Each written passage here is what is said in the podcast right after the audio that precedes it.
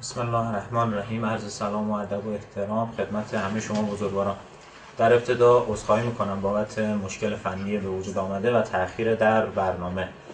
به رسم سالهای گذشته در هفتمین سال پیاپی در خدمت استاد حسن عباسی هستیم. در ویژه برنامه 20 فروردین روز ملی فناوری هسته‌ای.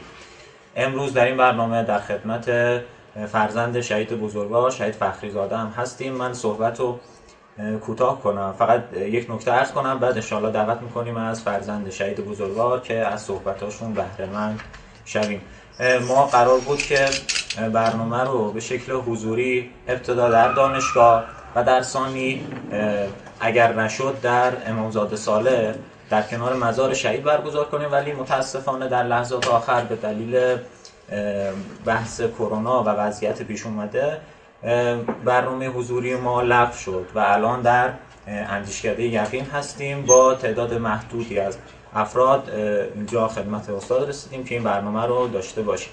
من دیگه صحبت خیلی طولانی نکنم. دعوت می‌کنم از فرزند شهید بزرگوار شهید فخری زاده که از صحبتاشون استفاده بکنیم. با صلواتی بر محمد و آل محمد. الله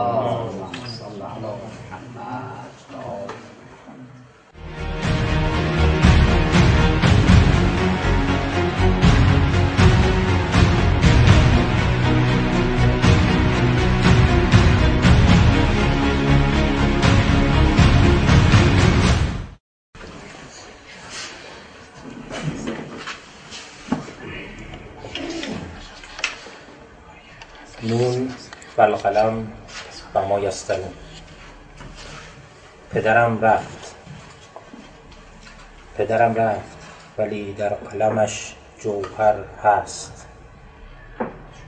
خط خونی ز مسیرش به سر دفتر هست. گر حسین بن علی بر سر نی قرآن خواند تا که تحریف نگردد هدفش خواهر هست. نه پدر بلکه برادر که رفیقم رفته است. گر ستونی ز برم رفت به سر مادر هست.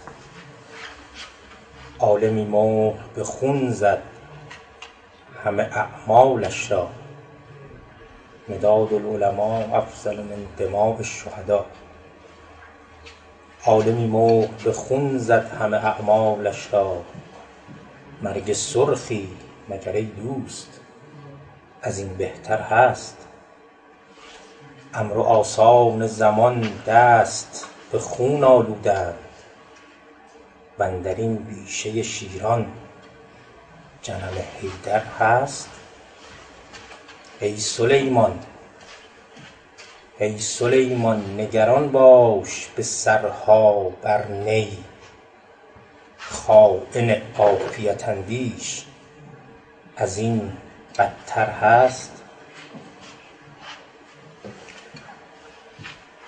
از بهشتی و رجایی و به قاسم محسن. چند کشمیری پنهان شده در بستر هست. پیچ و خمهای جبینت. قصه صفین را فاش گوید که منافق ز عدو بدتر هست. عرض سلام و ادب و احترام داریم. خدمت همه بینندگان محترم و حضار محترم. عرض سلام و ادب و احترام داریم. خدمت به روح شهدا. عرض سلام و ادب و احترام داریم.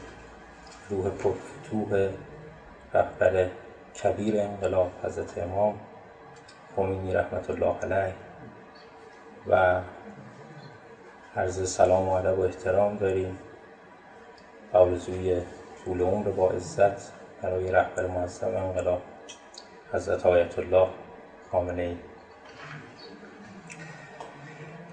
یکی از مواردی که در شخصیت شهید فخری زاده حاز اهمیت اینه که چه می شود که یک جوانی در سن سی و هشت سالگی در لیست ترور استکبار جهانی باقی می وارد میشه و قریب به 20 سال در رأس لیست ترور استکبار جهانی باقی میمونه.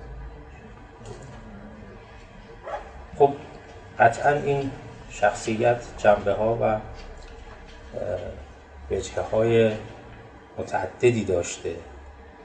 ولی من می‌خوام به دو وجه از این شخصیت که باعث ایجاد یک همچین شخصیتی شد اشاره بکنم یکی از مهمترین جنبه های شخصیت این شهید بزرگوار این بود که هیچ موقع نگاه مجردی به علم نداشت بلکه علم فلسفه و عرفان رو در هم تنیده بود و در تمام مراحل و جریانات زندگی شخصی و کاری خودش به کار میبست.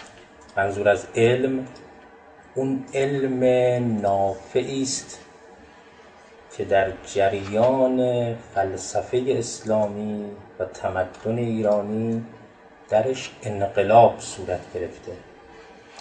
اون علم نافعی که تغییر یافته و تولید شده بر اساس فلسفه اسلامی و تمدن ایرانی است نه علمی که خروجی فلسفه غرب است.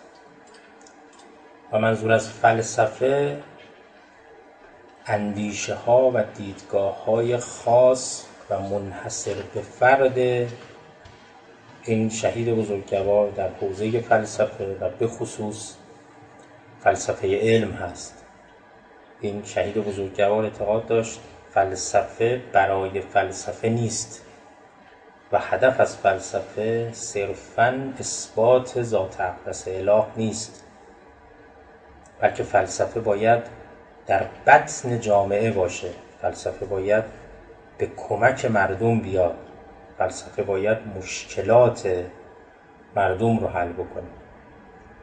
و منظور از عرفان اون نگاه توحیدی خاص و منحصر به فرد این شهید هست. نگاه و جریان عرفانی و توحیدی که نیروی محرکش عشق به خداوند تبارک و تعالی و جهان هستی است. عرفان و نگاه توحیدی که یکی از خروجیهاش اینه که این شهید بزرگوار میگه من وقتی که برای جمهوری اسلامی کار می‌کنم که انهو در مسیر سیر و سلوک عرفانی قرار دارم و در مسیر الله قرار دارم. و یکی دیگه از خروجیهاش اینه که میگه کار کردن در این نظام عبادت است و محل کار عبادتگاه. و وقتی که شما برای عبادت وارد عبادتگاه میشید باید با وضوع وارد بشید و باید شعن و شعونات عبادت و عبادتگاه رو به جا بیارید. پس وقتی که ما میگیم یکی از خروجی های یکی از مهمترین جنبه های این شخصیت بزرگوار این است که علم فلسفه و عرفان رو در هم تنیده بود و در جریان کاری و زندگی خودش کار میبست منظور این علم این فلسفه و این عرفان. و یکی دیگه از جنبه های بارز و مهم شخصیتی ایشون فراجناهی عمل کردن و ولایت مداری ایشون. خب ایشون در طول خلوهوش سی سال خدمت تخصصی و علمی خودشون در وزارت دفاع تقریبا در شش دوره ریاست جمهوری با سه رئیس جمهور و پنج وزیر فعالیت کردند و کار کردند. در کل این مدت نه مسیرشون تغییر کرد با همه مسائلی که بالاخره در جریانات بعضا پیش می اومد. ناملایمتی ها و سختی هایی که بعضا پیش می اومد. ولی هیچ موقع نه مسیرشون عوض شد. نه هدفشون و این خروجی این جریان نشأت گرفته از نوع نگاه فراجناهی و ولایت مداری ایشون همونطور که در سخنرانی هایی که از ایشون پخش شده به سراحت اعلام می‌کنند که اگر ما موضوعی داریم موضوع در واقع اصلاح طلبی علیه اصول گرایی یا اصول گرایی علیه اصلاح طلبی یا حالا موضوعات دیگه نیست. بلکه اون معیار و اون جریان درست خط مشخص رهبر کبیر انقلاب و مقام معظم رهبری است. خب یک همچین شخصیتی یک همچین شخصی وقتی که من با یکی از قدیمی ترین و نزدیکترین دوستان ایشون صحبت می کردم می گفتن که این شهید در طول سی سال خدمت تخصصی و خدمت علمی خودش دست به هیچ پروژه و هیچ کاری نزد. مگر اینکه اون کار برای اولین بار در کشور و بعضا در خاور میانه و در دنیا باشه.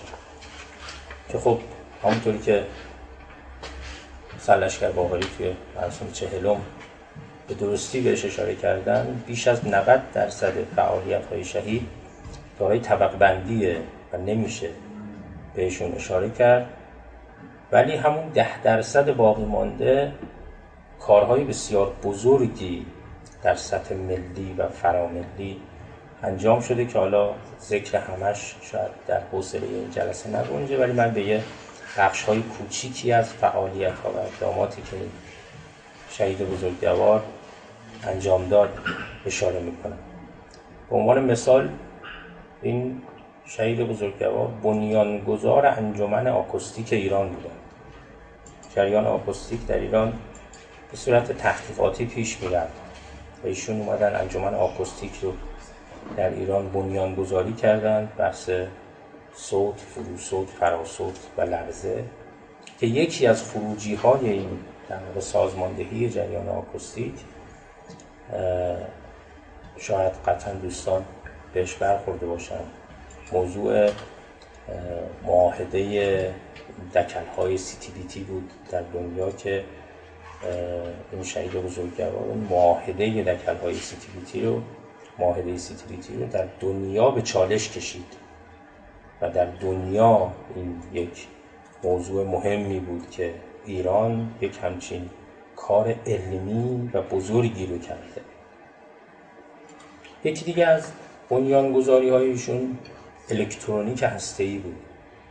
ایشون موضوع الکترونیک هسته ای رو در ایران بنیانگذاری کردن که در خاور میانه این موضوع بی نظیره و در خاور میانه این موضوع نظیر نداره و موفق شدن تولیداتی رو در این حوزه انجام بدن که خود سازمان بین المللی انرژی اتمی خواستار خرید این تولیدات در حوزه الکترونیک هسته‌ای از ایران هست. موضوع دیگه بنیانگذاری بهرهگیری از فلسفه و فلسفه علم در امور پدافندی و امور دفاعی. که خب این هم جز بنیانگذاری های خیلی خاص ایشون بود در حوزه تولید علم ایجاد انقلاب در علوم پایه و استفاده از این موضوعات در پدا... امور پدافندی و امور دفاعی. و همینطور بنیانگذاری استفاده از علوم شناختی در موضوعات پدافندی و موضوعات دفاعی ارتباط بین انسان و ماشین ماشین و انسان ارتباط بین ادراک احساس عقل و مغز با ماشین و متقابلا برعکس. بحث بنیانگذاری اورژانس هسته‌ای در کشور که این موضوع هم در خاور میانه بی نظیره. خب اتفاقی که برای ما در سالهای آخر جنگ افتاد که ایران دیگه تقریبا پیروز شده بود و بعد عراق رو میاره به سلاحهای شیمیایی و چقدر کشته غیر نظامی و نظامی از ما می‌گیره و واقعا ایران زمینگیر میشه در اون جریانات این شهید رو از همون زمان به این فکر انداخت که خب اگر یک موقع اتفاق این چنینی بیفته ما باید چه بکنیم؟ چگونه مقابله بکنیم؟ که یکی از خروجی های این چه بکنیم و در واقع چگونه مقابله بکنیم این موضوع اورژانس هسته ای بود که البته قطعا همه دوستان خیلی خوب می‌دونند که موضوع هسته ای یک بخش کوچکش نظامیه. در پزشکی در صنعت در حوزه انرژی خیلی مورد استفاده قرار می‌گیره و ممکنه آدم هایی که دارن با این جریان کار می‌کنن درگیر اتفاقاتی بشن که باید پاسخگویی به اینها اتفاق بیفته در موضوع اورژانس هسته بحث بنیانگذاری پدافند دفاعی لیزری موضوعی که امروز امریکا دنبال مهندسی معکوسشه با استفاده از لیزرهای پرتوان بحث پدافند دفاعی لیزری رو این شهید بنیانگذاری کرد که نه تنها در ایران بلکه در خاورمیانه و در دنیا نظیر و کم نظیر بحث بنیانگذاری پدافندهای هسته‌ای، پدافندهای شیمیایی و پدافندهای زیستی که این موضوعات در کشور شاید جست گریخته بهش پرداخته می‌شد.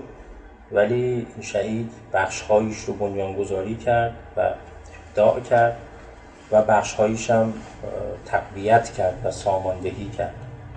و همینطور مثلا در موضوع پدافند زیستی اقداماتی که قرار بود انجام بشه این بود که خب این غذا و دارو و اینهایی که داره وارد کشور میشه بحث در واقع اون کنترل های معمولی که وزارت بهداشت و اینها دارن روی این موضوعات سر جای خودش.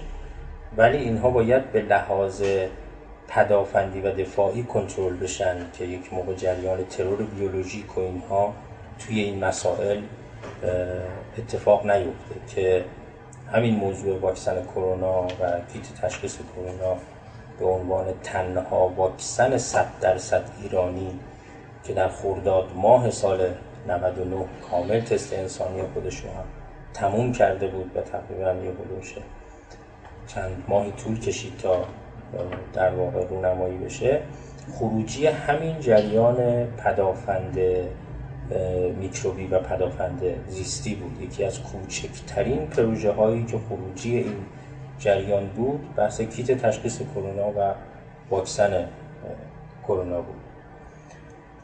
و ایجاد تئوری هسته دانا و شبکه توانا تئوری مدیریتی هسته دانا و شبکه توانا از سی سال پیش از سی سال پیش ایشون دانشمندان بزرگ و مختلفی رو در سراسر ایران نه تنها سراسر ایران بلکه در سراسر دنیا با رعایت اصول امنیتی و حفاظتی جمع می کردن و در جریان اهداف پروژه ها دانش اینها رو به کار می بستند و در نهایت ایجاد کامل و درست چرخه علم ثروت ثروت علم. که خب این شهید بزرگوار موفق شد با ایجاد درست این چرخه علم تولید بکنه از علم تولید شده ثروت تولید بکنه از ثروت علم تولید بکنه و دوباره از علم ثروت تولید بکنه. در جریانی که کشور واقعا درگیر جریانات مالی و جریانات بودجه بود خود این شهید در سازمان سپند با ایجاد این چرخه پروژه های بسیار بسیار بزرگی رو در سالهای اخیر که واقعا کشور با مشکل مواجه بود در حوزه های بودجه و در حوزه های نقدینگی پروژه های بسیار بسیار بزرگی رو انجام بده. و خیلی در واقع بنیانگذاری ها و پروژه های دیگه ای که حالا شاید اشاره کردن به همش به مقداری از حوصله این جلسه خارج میشه انشاءالله که به برکت خون تمام شهدا شهدای انقلاب اسلامی شهدای دفاع مقدس شهدای سلامت شهدای مدافع حرم شهدای ترور پرچم این انقلاب هرچه سریعتر به دست صاحب اصلی خودش حضرت ولی است جل الله تعالی فرجه شریف برسه و به برکت این خون این شهدایی که امروز اگر این نهال کوچک انقلاب تبدیل به این درخت تنومندی شده که بی آسیب است برکت خون این شهداست. انشاءالله که به برکت خون این شهدا ما هم لیاقت این رو داشته باشیم که جزء یاران آن حضرت باشیم. السلام علیکم و رحمت الله و برکاته.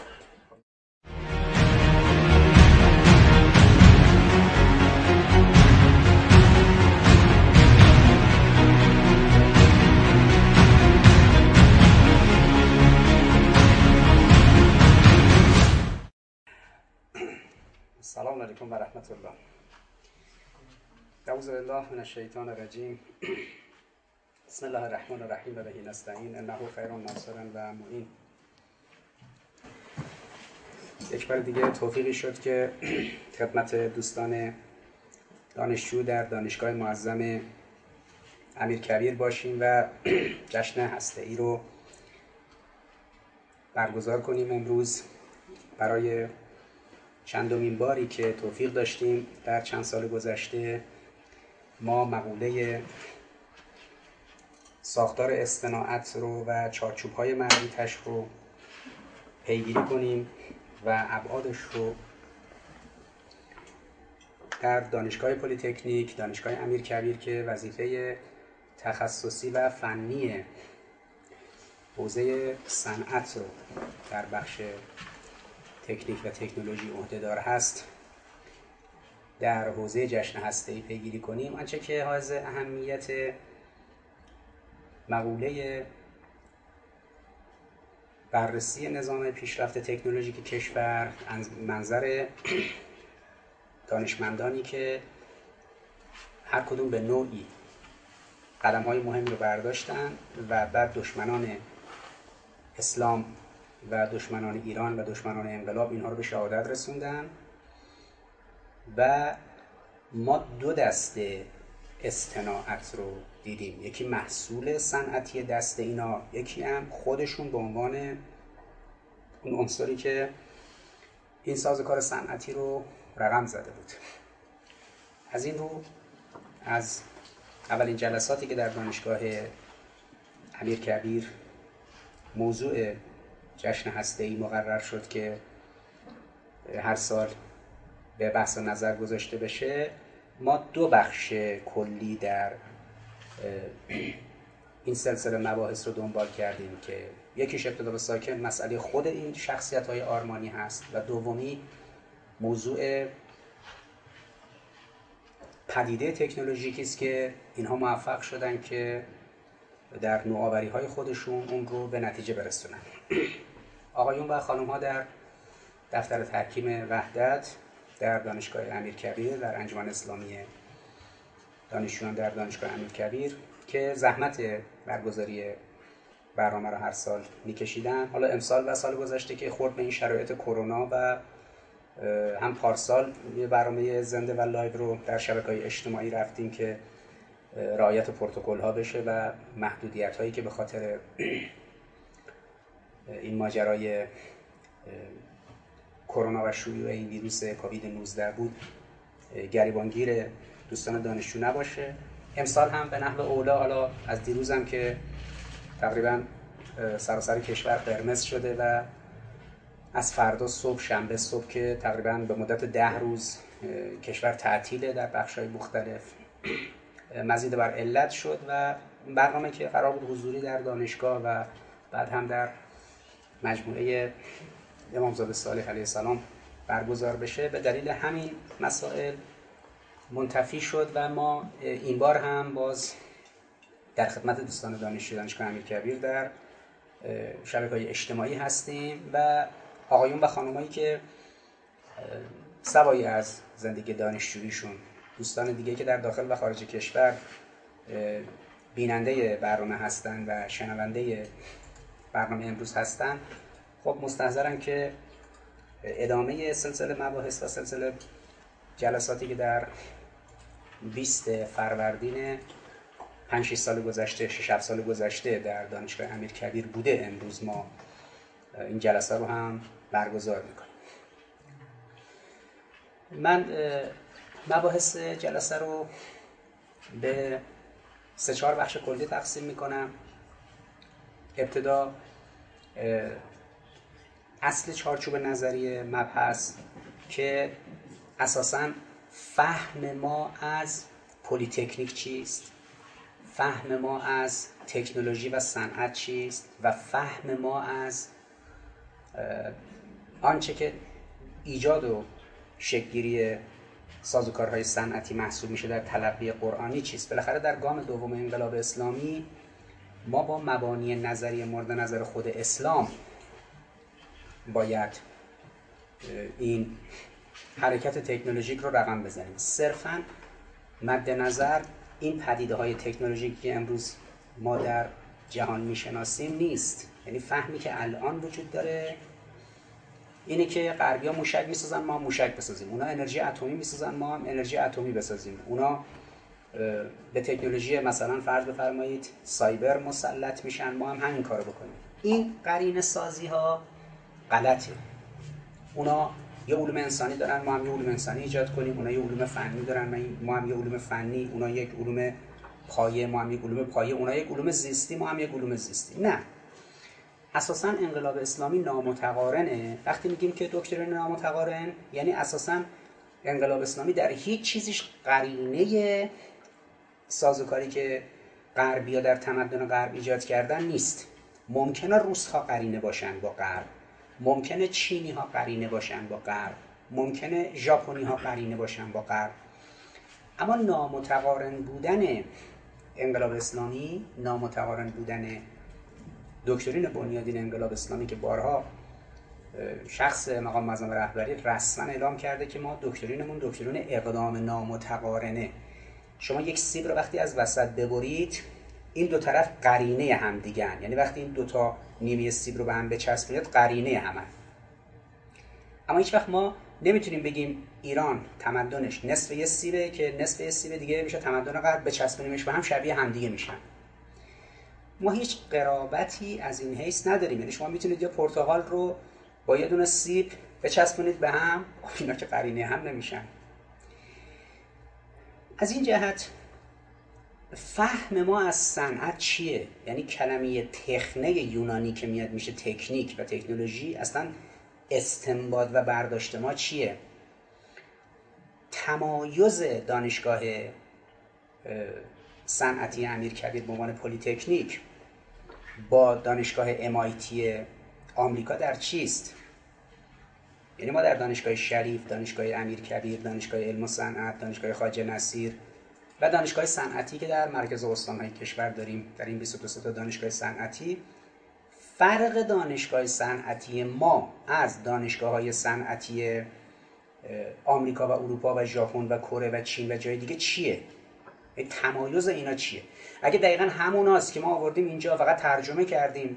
خروجی و محصول ما می‌خوایم همونا بشه که خب این که نشد قرینه سازی این که میشه تقلید و کپیکاری. لذا نکته اصلی که در این جلسه من بهش می‌پردازم اینه که اساسا فهم متفاوتی که اسلام به پدیده تکنیک داره و به کلمه ای که حالا در عربی بهش میگن فن و فنون و مفاهیمی که غربی ها تحت عنوان اینداستری یعنی صنایع و مقوله‌ای به نام تکنیک و تکنولوژی دارن این فهم متفاوت باید روشن بشه. ما در قرآن صنعت رو به عنوان لفظ عام داریم. یعنی یک بار صنعت رو در مورد کشتی سازی یاد می‌کنه قرآن که ما به نوح علیه السلام به حضرت نوح کشتی سازی یاد دادیم. یعنی بهش نشون دادیم که بتونه کشتی بسازه. سن و به صدا تصنیع کشتی رو دادیم در یه جای دیگه میفرماد که ما به داوود صنعت ساخت لباس و زره رو یاد دادیم. خب این چیزایی که ما اینجوری می‌فهمیم دیگه صنعت رو یعنی کشتی سازی و زره و نمی‌دونم تجهیزات بیرونی.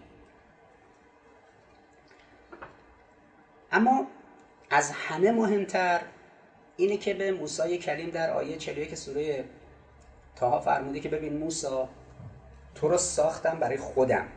استنعتو که لنفسی. تو یه پدیده صنعتی هستی که من خدا تو رو ساختم برای خودم. ببینید ما در قرآن چیزی به نام تربیت نداریم. اصطلاحی الان در زبان عربی زیاد شنیده میشه تربیت تربیت اسلامی. اصلا در قرآن ما همچین مقوله نداریم. ما یک مفهوم داریم به نام ربوه. یه مفهوم داریم به نام رببه. رببه که بحث ربوبیت از اون میاد در قرآن هست. اما اینکه عربای وزارتخونه دارن به نام وزارت تربویه یعنی کلمه وزارت تربیتشون نگید وزارت تربویه. از این ماده ما تو قرآن نداریم. یعنی ما چیزی به نام تربیت با این تلقی که غربیا میگن education و میاد در جهان عرب میشه تربیت. ما با این مفهوم نداریم.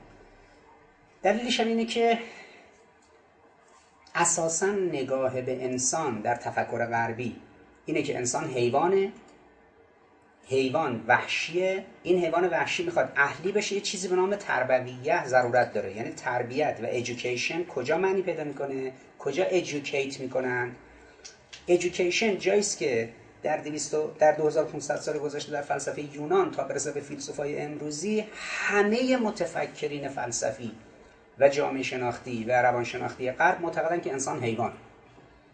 یعنی از حیوان ناطق ارسطو در 2450 سال پیش تا به امروز ژان فرانسوا دورتیه همه معتقدن انسان حیوانه. وقتی انسان حیوانه پس وحشی اول.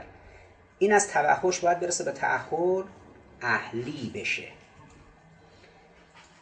این روند بهش میگن educate و education میگن تربیت. تربیت باید بشه. خب این تلقی در اسلام رد شده است. اندیشمندانی مثل آیت الله جوادی آمولی در مباحث تفسیری مقوله حیوان انگاشتن انسان رو کلا رد کردن. انسان به عنوان پدیده به نام حی متعله اساسا حیوان نیست. حالا یه تمایزای جسم یه تشابهاتی جسم انسان با حیوان داره ولی این معناش این نیست که انسان حیوانه و باید حیوان انگاری بشه.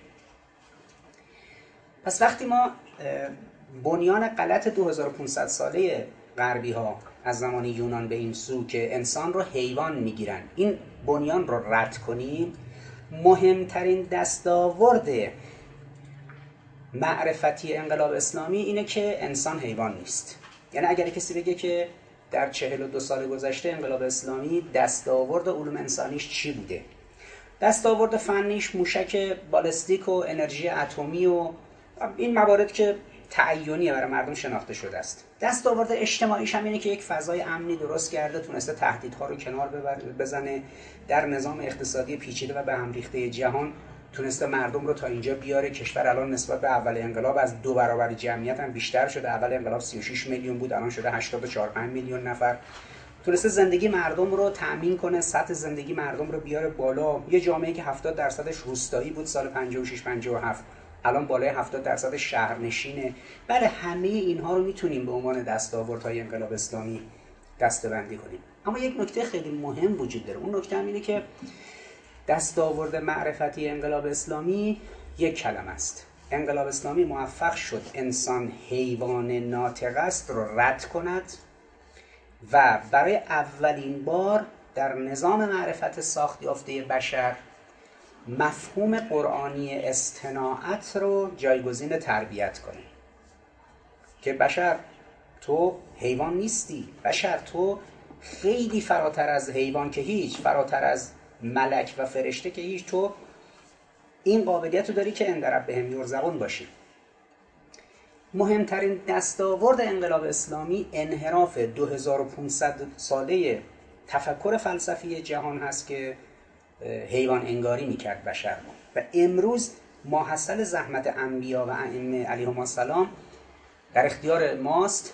اون ماحصل هم اینه که بالاخره بعد از چهل سال از انقلاب اسلامی ما موفق شدیم که به صورت علمی و روشمند و استدلالی مشخص کنیم که انسان حیوان نیست جهان یک طویله بزرگ نیست حرکت از توحش به تعهل از تعهل به تمدن انسان حیوان است پس وحشی است. از وحشی بودن نجاتش میدیم اهلیش می‌کنیم از اهلی بودن نجاتش میدیم متمدنش می‌کنیم. این سگام توحش تعهل تمدن این غلطه.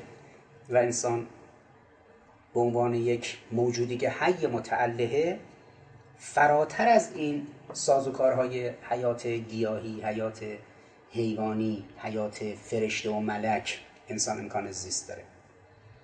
300 هزار ابر انسانی که به نام شهید در تقریبا 42 سال گذشته نامشون بر پهنه تاریخ انقلاب اسلامی میدرخشه اینها کسانی هستند که نمونه عینی این مقوله محسوب میشن. یه موقع یک حرف نظری می‌زنیم میگن آقا بالاخره این حرفی که ادعا می‌کنید محصولش کو نمونهش کو؟ میگه ببینید این شهدای ما هر کدوم به نوعی استناعت شدن.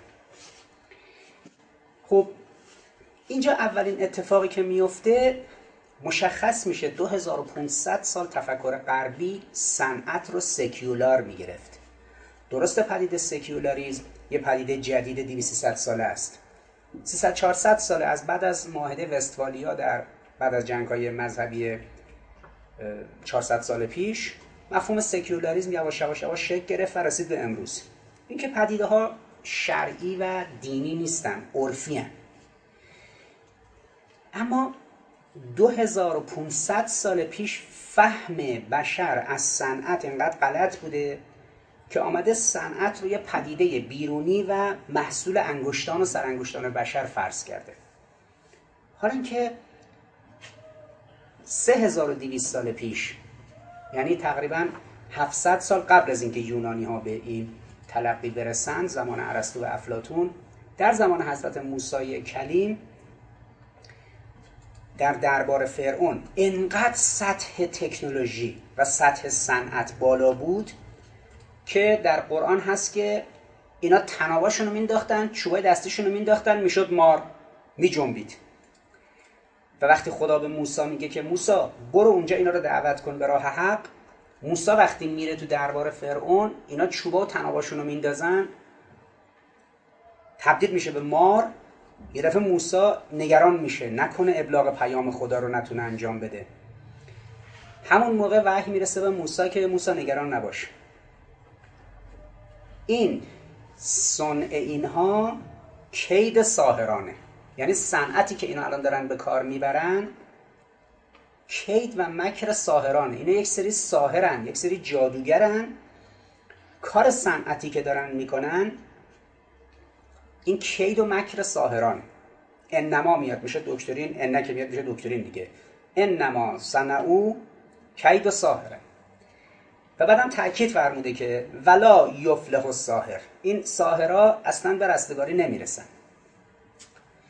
پس ببینید قبل از اینکه یونانیا بیان یه همچین تلقی رو رقم بزنن 700 سال قبلش در مصر به قدری صنعت با دست ساهران و تکنولوژیستا و صنعتگران دوربر فرعون. جدی بود. حالا اهرام سلاسش که هنوز مونده و اون پیشرفتشون در پزشکی پیشرفتشون در پدیدهای تکنولوژیک گوناگون. در این حد که چوب رو مینداختن می‌شده تناب رو مینداختن می‌شده مار که هنوز بشر امروز به این سطح نرسیده. هنوز مونده تا بشر امروز به این مرحله برسه بتونه یه چوب و تناب رو بندازه بشه مار و بجنبه. وقتی موسی نگران میشه موسایی که قبل اینکه بیاد تو دربار فرعون خودش دیده خدا بهش گفت موسی چیه دستت؟ گفت چوب دستی. برای چیه؟ گفت برای اینکه برگای درختها رو جمع می‌کنم گوسفندا رو باش هی می‌کنم. گفت بندازش. انداختش شد یک مار بزرگ. موسی یکم نگران شد. گفت نگران نشو بگیرش. این دوم اون مار رو گرفت دوباره شد عصا. دستتو بکن توی پیرنه. دستشو کرد. داخل لباسش آورد بیرون شد ید بیزا یعنی دستش کاملا سفید شد. حالا این ید بیزا و اون عصای موسا دیده بود خودش معجزه الهی رو. رفته تو دربار فرعون. به قدری سطح تکنولوژی که ساهران دوربر فرعون کیفیتش بالا بود که موسی نگران شد. آیه قرآن اینه که یه دفعه نگران شد. نکنه نتونم. آنچه که خدا ازم خواسته رو که اینا رو دعوت کنم به راه حق ارائه کنم. یه دفعه خدا بهش فرمود که نگران نباش. اینی که اینا ارائه کردن صنعت اینها کید ساهران و اونا رستگار نمیشن. ساهران به فلاح نمی‌رسن. نگران نباش. بنداز اسات اساش رو انداخت شد یک مار بزرگ. همه مارهای اونا که مارهای کوچیکی بود رو بلعید. حالا این همون اسایی است که بعدا وقتی این بنی اسرائیل رو برمیداره با خودش میاره بیرون. وقتی می‌خواد بیاد بره سمت صحرای سینا توی رودخونه این رو توی دریا و رودخونه میکوبه به اون صخره ها و دریا میشکافه. یا بعد از اینکه اینا قوم بنی اسرائیل چون دوازده تا قبیله و خانواده بودن. بعد که تو صحرا نیاز به این دارن که چادر بزنن آب شرب داشته باشن این عصا رو میکوبه به اون صخره ها و دوازده تا چشمه برای هر کدوم از این قبیله ها و خانواده ها یک چشمه شکل می‌گیره. ببینید اینجا دعوای تکنولوژی هاست. رقابت تکنولوژیک تکنولوژیستا و صنعتگران فرعون و حضرت موسی که حالا اومده یه پدیده تکنولوژیک دستشه می‌زنه زمین دوازده تا چشمه در میاد. میکوبه به ساحل دریا میشکافه. میندازش میشه مار سحر اونها رو میبلعه. باز تکنولوژی این نیست. باز صنعت این نیست. صنعت در قرآن نه کشتی نوحه که اونجا فرموده ما صنعت رو به یاد دادیم. نه صنعت زره سازی و لباس زمان حضرت داووده. نه صنعت این عصای موساست بلکه صنعت خود موساست. اینی که در آیه 41 و 42 تاکید کرده در آیه 41 که ببین موسا تو مثل پدیده صنعتی ساخته شدی توسط خودم. برای خودم ساخته شدی. و استنعتو کل نفسی یعنی چی؟ یعنی من تو رو تربیت نکردم. چیزی به نام تربویه اینجا معنی نداره. تو educate و education در موردت صدق نمی‌کنه. تو یه پدیده صنعتی هستی. من خدای تو تو رو ساختم برای خودم. همه رو ساختم. یکی سر ساختم. حال خودشون راه کردم ولی تو یکی رو ساختم برای خودم. کسانی که شهید میشن و اندرب به هم یرزقونن اینا کسانی هستند که خدا استناعتشون کرده برای خودش. ما وقتی در اولین جلسات جشن هسته در دانشگاه صنعتی امیر کبیر از تبیین شخصیت حسن ترانی مقدم شروع کردیم. از تبیین شخصیت سیاد شیرازی چون این ایام شهادت دو نفر دیگه هم هست. یکی شهید سیاد شیرازی که توسط منافقین ترور شد در خونشون یکی هم شهید سید مرتضای آوینی خب ما اینکه سیاد شیرازی چجوری شد سیاد شیرازی؟ آوینی چجوری شد آوینی آمدیم رسیدیم به صنعتگری به نام حسن ترانی مقدم که ایران رو موشکی کرد. شهید ترانی مقدم چجوری شد شهید ترانی مقدم؟ آمدیم رسیدیم به شهدای هسته ای به شهید مجید شهریاری در دانشگاه شهید بهشتی. ایشون چجوری ایران رو به غنیسازی 20 درصد رسوند؟ رسیدیم به شهید علی محمدی در دانشگاه تهران. رسیدیم به شهید رضایی نژاد. رسیدیم به شهید مصطفی احمدی روشن در دانشگاه شریف. رسیدیم به شهید کازمی آشتیانی در مؤسسه رویان و اون به اصطلاح کار عظیمی که در حوزه علوم زیستی انجام شد. و در چند ماه اخیر هم که شهادت شهید فخری زاده رو به دست جنایتکاران سرویس های اطلاعاتی سهیونیزم جهانی داشتیم. تبیین شخصیت شهید فخری زاده ببینید آنچه در مورد همه اینها مشترک. یعنی در مورد شهید آوینی شهید سیاد شیرازی شهید شهدای هسته ای همشون. علی محمدی و رضای نژاد و احمدی روشن و شهید شهریاری و غیره. تا شهید کازمی آشتیانی و شخص حسن ترانی مقدم. آنچه در همه اینها مشترکه به خصوص در این شهید آخر شهید فخری زاده همشون در یه چیزی مشترکن. ما به پدیده های ساخته دست اینا توجه می‌کنیم اونو می‌ذاریم کارنامه میگیم ببین این موشک ساخته این انرژی اتمی رو رسونده به 20 درصد این سلول های بنیادی رو این کار کرده اون نمی‌دونم در تکنولوژی دفاعی به اینجا رسونده. ولی به یه چیزی توجه نمی‌کنیم که همه اینها اون چیزی که ساختن در خدا داده دستشون اساشون بوده. اساشون اون پدیده تکنولوژیکی بوده که چشم ما رو گرفته که وقتی این عصا رو میکوبی به این دریا دریا میشکافه. یعنی وقتی ما به پدیده های دستساز اینا نگاه می‌کنیم متوجه نیستیم که این پدیده های دستساز اینا خدا بهشون داده. خدا چیز داده دست اینا به نام عصای موسی.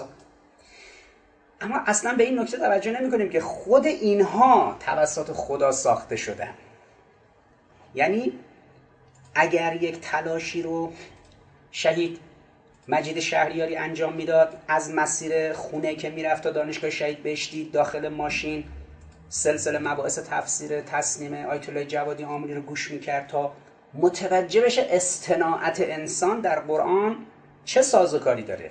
یا شهید فخری زاده میومد گروه فلسفه علم را اندازی می‌کرد و چند روز یک بار با تعدادی از اهل علم در علوم انسانی می نشست و در چند سال متمادی هر دو هفته یک بار جلسات ثابت بحث مباحث فلسفه علم داشتن که چارچوب های حکمت در این حوزه رو روشن کنن مشخص کنن یه چیز اینجا از قلم میافته. که اینا اساسا دنبال ساخت خودشون بودن. یعنی خدا اول مجید شهریاری رو ساخت برای خودش مجید شهریاری ما رو در انرژی اتمی رسون به غنیسازی 20 درصد. خدا اول کازمی آشتیانی رو ساخت برای خودش. کازمی آشتیانی در رویان موفق شد که سلول های بنیادی رو به اینجا برسون. خدا اول حسن ترانی مقدم رو استناعت کرد برای خودش. بعد حسن ترانی مقدم موفق شد موشک بالستیک بسازه برای ما در این کیفیت. خدا اول محسن فخریزاده رو استناعت کرد برای خودش و استنعت کل نفسی. محسن فخریزاده بعدا موفق شد ما رو در صنایع نظامی به این سطح قابل قبول برسونه که در رقابت با آنچه که آمریکایی در وزارت دفاعشون بهش میگن دارپا تاسیسات سپند هم همون در واقع کیفیت کار رو در یه حوزه‌ای در های متفاوت به نتیجه برسونه اگر فردی شخص مجید شهریاری دنبال این بود ببینه در قرآن استناعت یعنی چی؟ اگر شخصی محسن فخریزاده دنبال این بود ببینه که در مباحث فلسفه بنیادین در نگاه اسلام و قرآن صنعت و تکنولوژی یعنی چی؟ امروز جریان دانشجویی در دانشگاه معظم امیر کبیر دوستان انجمن اسلامی دوستان بسیج دوستان انقلابی اینها باید کار فردی این بزرگان در بیرون رو در داخل دانشگاه تبدیل به یک جریان رسمی کنند اون جریان رسمی چیه؟ اون جریان رسمی اینه که باید در دانشگاه امیر کبیر هسته های مقاومت علمی جریان انقلابی در انجمن اسلامی و در بسیج به اینجا برسه که ما بیایم استناعت و صنعت رو در دپارتمان های گوناگون دانشگاه امیر کبیر از حالت اینکه ببین توی دانشجو خودت یه چیز خیلی مهمی تو هیچی تو کسا ساخته شده هیچی تو بیا حالا در روباتیک این کارو بکن تو بیا در شیمی این کارو بکن در فیزیک این کارو بکن در کامپیوتر این کارو بکن در صنایع مهندسی صنایع این کارو بکن در رشته مختلف. نه. باید بیم بگیم نه. ببین دانشجویی که آمدی داخل دانشگاه امیر کبیر تو اول خودت باید استناعت بشی. مهمترین پدیده صنعتی و تکنولوژیک خود تویی.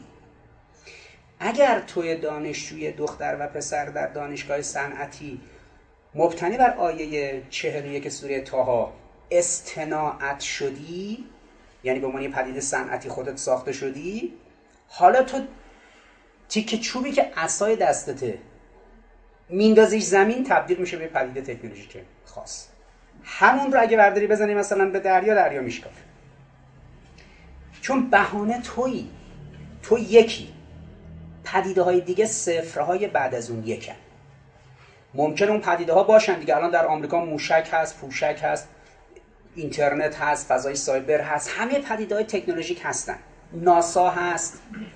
اما اون آمریکایی که همین پدیده تکنولوژیک داره اونا همه صفرن. پشت اون پدیده تکنولوژیک یک وجود نداره. ایلان ماسک. ایلان ماسک. شاخص ترین technologist امروز ثروت افسانه ای ولی یک شخصیت لومپن. اخبار عمومیه که سلبریتی ها پیرامونش میشنون چیه؟ چه مثلا ایلان ماسک از این داره موشک به اصطلاح اسپیس ایکس رو حجم انبوه میفرسته بره فضا و نمی‌دونم می‌خواد یک شهرک بزنه توی مریخ و مردم ببره اونجا. اتومبیل تسلا رو تولید می‌کنه. بعد حاشیه هاش با آمبر هرد و جانی دپ و کثافتکاری های غیر اخلاقیشون با اون زن شوهردار و بعدش هم افتضاحاتشون تو دادگاه و بله. از دید پدیده های تکنولوژیک الان تسلا و سازوکاری که اسپیس ایکس در حوزه موشک موشک فضاپیمایی که رقم زده می‌تونه چشم خیلی از دانشمندان رو در دانشگاه صنعتی و دانشجوهای رشته مختلف فنی در هوافضا و در مکانیک و در موارد دیگر رو با خودش مشغول کنه. اما آیا ایلان ماسک انسان خودساخته هم هست؟ آیا ایلان ماسک کسی است که بعد از اینکه از دنیا رفت آدم رستگاریه. همه می‌خوان ثروت ایلان ماسک رو داشته باشن. همه می‌خوان کارخونه تسلا رو کمپانی تسلا رو داشته باشن. همه می‌خوان چیزی مثل صنایع هوافضای ایلان ماسک رو داشته باشن. ولی کسی نمی‌خواد مثل خود ایلان ماسک بشه. ولی حسن تهرانی مقدم مجید شهریاری علی محمدی رضایی نژاد کاظمی آشتیانی مصطفی احمدی روشن محسن فخری زاده و بچه های دیگه خیلی ها می‌خوان مثل خود اینها باشن. پدیدهای تکنولوژیکی که محصول دست ایناست یه چیز دیگه است. خیلی ها می‌خوان حضرت موسی باشن. حالا اگر خدا دست اینها اون عصا رو هم داد که بزنی دریا بشکافه فبها. اگه ندادن ولی اصل مهم اینه که خود موسی رستگار دیگه. چون همون پدیده تکنولوژیک رو نمی از اون رو متوجه شده بودی کسی به نام سامری؟ و بعد وقتی که موسی رفت تا کوه تور رو برگرده سامری برداشت. تله های این حضرات مردم رو جمع کرد همین بنی اسرائیل رو که از اونجا اومده بودن بیرون. با این تله های یه دونه گوساله ساخت پدیده تکنولوژیک. تا موسی برگرده همه افتادن داشتن اونو سجده می‌کردن. همین مردمی که ظلم فرعون رو دیده بودن ها. همین مردمی که دیدن چجوری موسی معجزه کرد. دریا رو براشون شکاف اینا از اونجا نجات پیدا کردن. ولی همین مردم تا یه چیزی مثل ایلان ماسک دیدن و پدیدهای تکنولوژیک دسته ای گول خوردن و گوساله پرست شدن. خدا رهاشون کرد به حال خودشون. چهل سال در صحرای سینا اینا دور خودشون میچرخیدن. پس ببینید اشتباهی که ما ممکنه در دانشگاه های صنعتی کنیم اینه که بگیم دانشجو صنعتی. تو تو کنکور بزن. این این این این این مهندسی صنایع مکانیک طراحی جامدات حرارت سیالات مترولوژی نمی‌دونم الکترونیک برق کامپیوتر این اون اون اون صدها رشته علمی. بعد دانشجو رو بیاریم اونجا بگیم ببین تو خودت اصلا خود ساخته ای. اصلا تو که پدیده تکنولوژیکی نیستی. تو یه چیزایی هست به اسم علوم تربیتی. یه دانشگاه دیگه است روانشناسی علوم تربیتی کار می‌کنن. تو الان بشین اینجا مثلا در مسابقات روباتیک بلند شو برو اونور دنیا. نه این که نشد. این که نشد دانشگاه صنعتی.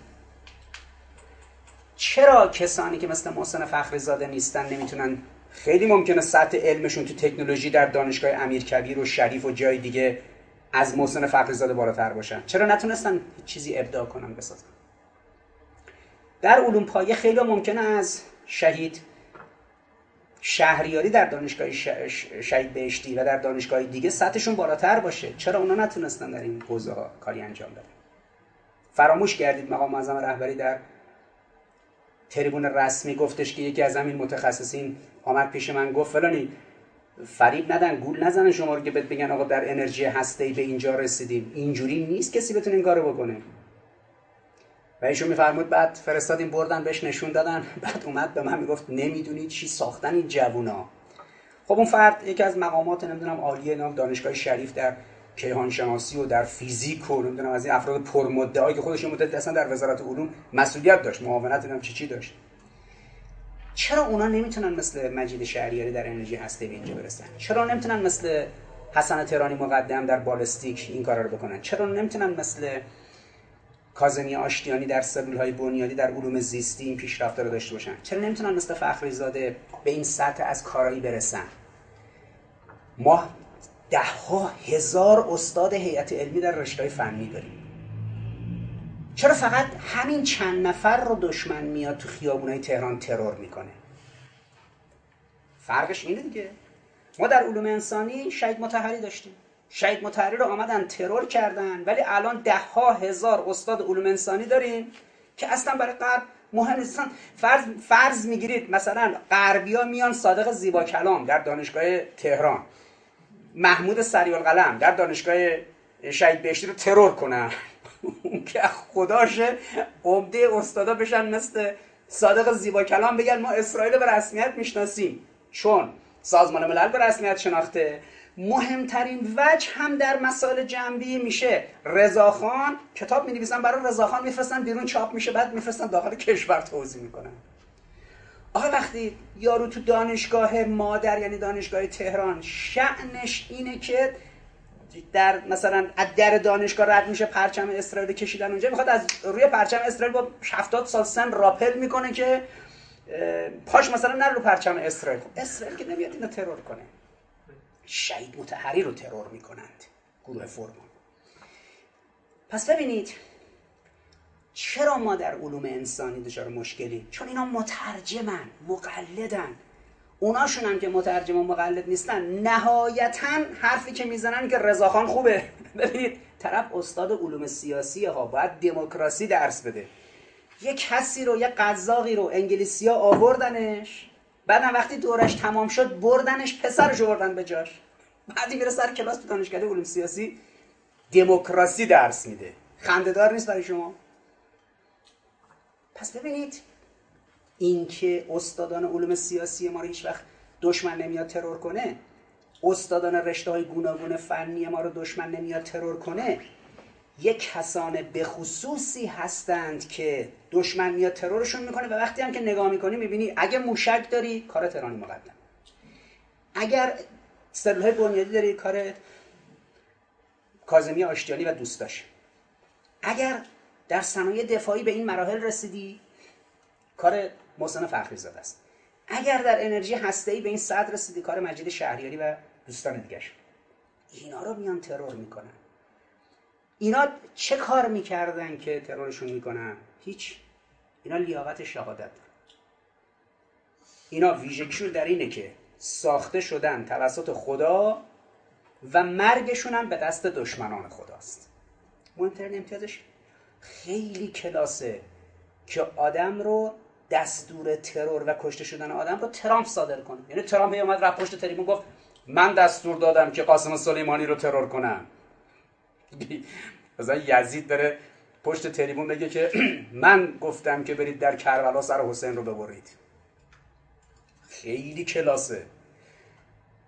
خیلی کلاسه که مثلا نتانیاهو و نمی‌دونم این سران موساد و سران ستاد مشترک ارتش رژیم صهیونیستی بشینن میگن خب برنامه ریزی کنید با کمک بی آلمان و مثلا ام 6 انگلیس و سازمان سیا و نمی‌دونم جریانات ضد انقلاب داخل ایران محسن فخری زاده رو ترور کنید. خیلی کلاسه. یه کسی استاد دانشگاه است. اینجوریه. میشینن جلسه تشکیل میدن که تو ایران برید اینو ترورش کنید. یه کسی هم تو ایران استاد دانشگاه است میره سر کلاس به دانشجوها میگه من نمی‌فهمم چرا ما با اسرائیل مخالفیم.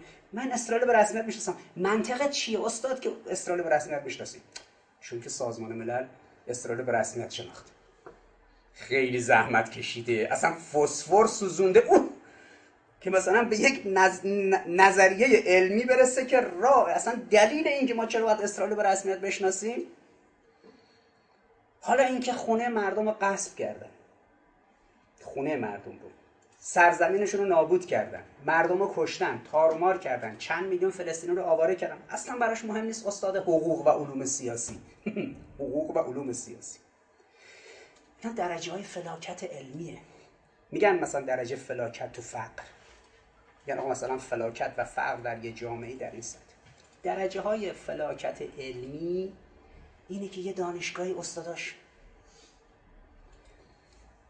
اما جریان جوان تشکل های دانشجوی انقلابی در دانشگاه صنعتی کشور مثل دانشگاه معظم امیر کبیر اینها باید حرکت فردی حسن ترانی مقدم محسن فخری زاده مجید شهریاری یا مثلا علی محمدی یا کاظمی آشتینی و دیگران رو بیارن تبدیل به جریان رسمی داخل دانشگاه کنن. به چه معنا؟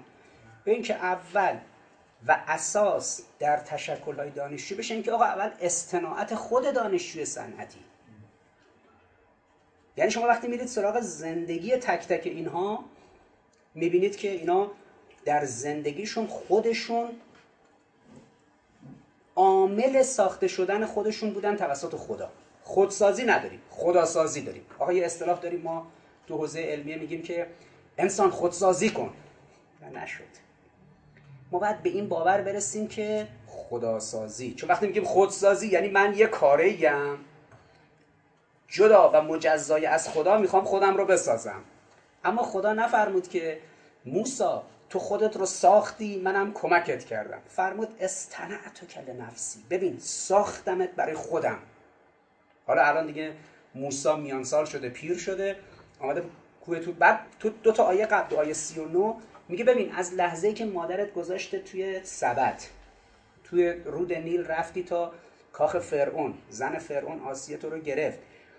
تو تو دربار فرعون به قول امروزی ها تربیت شدی رسیدی به جوانی و برومندی. همه اون دوره ها من داشتم تو رو استناعت می‌کردم جلو چشم خودم.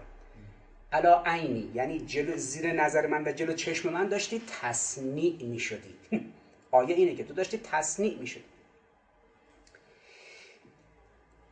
ما باید دانشگاه های صنعتیمون رو دانشگاه استناعت انسان کنیم. یعنی دانشگاه پلیتکنیک نه.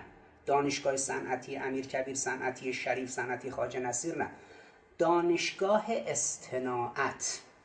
یعنی اول دانشجوی ما یک ترم وقتی وارد دانشگاه امیر کبیر میشه باید با این آیه آشنا بشه با این سلسله آیاتی که در مورد استناعت هست. همون آیه‌ای که در مورد حضرت نوح که صنعت کشتی رو بشه همون آیه در مورد حضرت داوود همین آیات در مورد حضرت موسی همین آیه 39 و 41 سوره تاها و اون آیه‌ای که بعد که میاد تو دربار فرعون اینا مار تناور رو میندازن میشه مار میگه صنعت اینها کید ساهرانه وقتی دانشجو وارد شد و متوجه شد اول صنعت خود انسانه. و ما باید از نسل جدید دانشجوهامون استادانی برای ده سال آینده بپرورانیم. که این استادان کسانی باشن که برن سر کلاس حسن ترانی مقدم درس بدن. روند استناعت حسن ترانی مقدم. حسن ترانی مقدم به یه پدیده صنعتی چجوری ساخته شد؟ روند استناعت محسن فخری زاده اول اینا چجوری ساخته شدن؟ ببینید اول غربیا چی درس میدن؟ غربیا اول شما می‌دید سر کلاس به شما تسلا درس میدن که تسلا اینجوری کار جلو بود بعد رقیب تسلا که میشه ادیسون ادیسون رو درس میدن. میان میگن که مثلا فرض کنید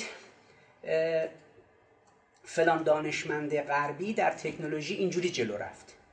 حالا ممکنه روند زندگیش هم یه توضیحاتی بدن ولی اصل پدیده ای که این ساخته رو از این جهت میگن. ما باید دانشجو وقتی وارد دانشگاه صنعتیمون میشه بهش بگیم ببینید حسن ترانی مقدم اینجوری شد حسن ترانی مقدم. علی محمدی تو دانشگاه تهران اینجوری شد علی محمدی.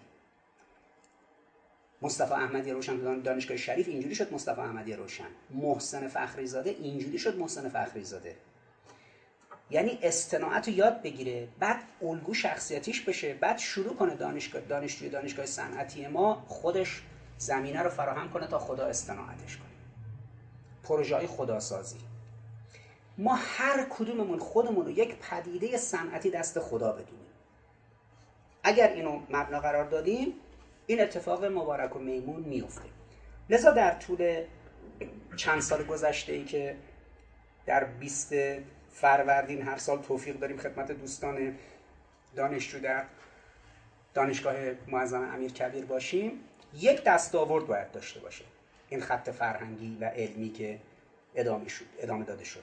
اون خط هم اینه که دوستان تشکلهای دانشجوی ما به خصوص دوستان دفتر تحکیم باید حالا دیگه در بخش علمیشون این افراد رو بنشینن تئوریزه کنن روند استناعتشون و یک دستورالعمل در بیارن در نشست های دانشجویی تصنیع این آدما رو نشون بدن. این تصنیع هم فرق نمی‌کنه. آوینی همینجوری تصنیع شده سیاد شیرازی همینجوری تصنیع شده فخری زاده همینجوری تصنیع شده. همشون در به صورت یک پارچه خدا استناعتشون کرده. اینا خودسازی نکردن. خداسازی بود. چون خودسازی یعنی من یه کاره ایم میشه همون حرف دکارت دیگه. من میاندیشم پس هستم در کجی تو. من در همه چیز شک می‌کنم. در یه چیزی شک نمی‌کنم. اونم اینه که دارم شک می‌کنم. با چی دارم شک می‌کنم؟ با ذهن خودم با مغز خودم با فکر خودم. من میاندیشم پس هستم. من دارم خودسازی می‌کنم. من همه رضائل اخلاقی رو زدودم. این که شد سوبژکتیویسم فلسفه دکارتی. خودسازی نداریم. خداسازی داریم. این خداسازی هم این ساختم اسمش استناعته. سندش این 300 هزار تا شهید. پس یک اصل جدی وجود داره. نگاه نکنیم حسن ترانی مقدم چی ساخت. نگاه کنیم ببینیم خدا چجوری حسن ترانی مقدم رو ساخت. نگاه نکنیم ببینیم محسن فخری زاده چی ساخت. نگاه کنیم ببینیم خدا چجوری محسن فخری زاده رو ساخت. نگاه نکنیم ببینیم کازمی آشتیانی چی ساخت. ببینیم خدا چجوری کازمی آشتیانی رو ساخت. نگاه نکنیم ببینیم که مجید شهریاری چی ساخت. ببینیم خدا چجوری مجید شهریاری رو ساخت. اگر توانستیم به این سطح از فهم برسیم ما اقدام نامتقارن کردیم. دانشگاه امیر کبیرمون از دانشگاه MIT Massachusetts Institute of Technology متفاوت میشه. ولی اگر نه همون درسی که اونجا داده میشه ما ترجمهش کنیم بیاریم اینجا درس بدیم بعدم بگیم آقا این PhD ش با PhD اون یکیه. خب ببخشید ما اینجا کپی کاری کردیم دیگه. به چه درد می‌خوره؟ مردار بود هر که او را نکشند. در مسلخ عشق جز نکو را نکشند. روبه صفتان زشت خو را نکشند. ول کن همه چیز رو. مردار بود هر که او را نکشند. این که ما اینجا یه استاد داشته باشیم همینجوری هم جلوش فرش قرمز پن کنن تو دانشگاه آمریکا و اروپا و اسرائیل و جای دیگه. اینجا اونجا اونجا. این که نشد. اگر قاسم سلیمانی نباشه که تو لیست ترور باشی. فخری زاده نباشه که تو لیست ترور باشی. حسن ترانی مقدم نباشه که تو لیست ترور باشی. احمدی روشن و غیر و نباشه که تو لیست ترور باشی. یه جای کارت میلنگ. یعنی معلوم میشه علمی که داری یا شخصیت خودت برای جبهه ابلیس و جبهه باطل و جبهه کفر و جبهه نفاق هیچ خطری محسوب نمیشه. وقتی برای دشمنان خدا خطر نبودی نیستی اصلا. وجود نداری این کلیت چارچوب نظری مبحث جلسه امروز بود.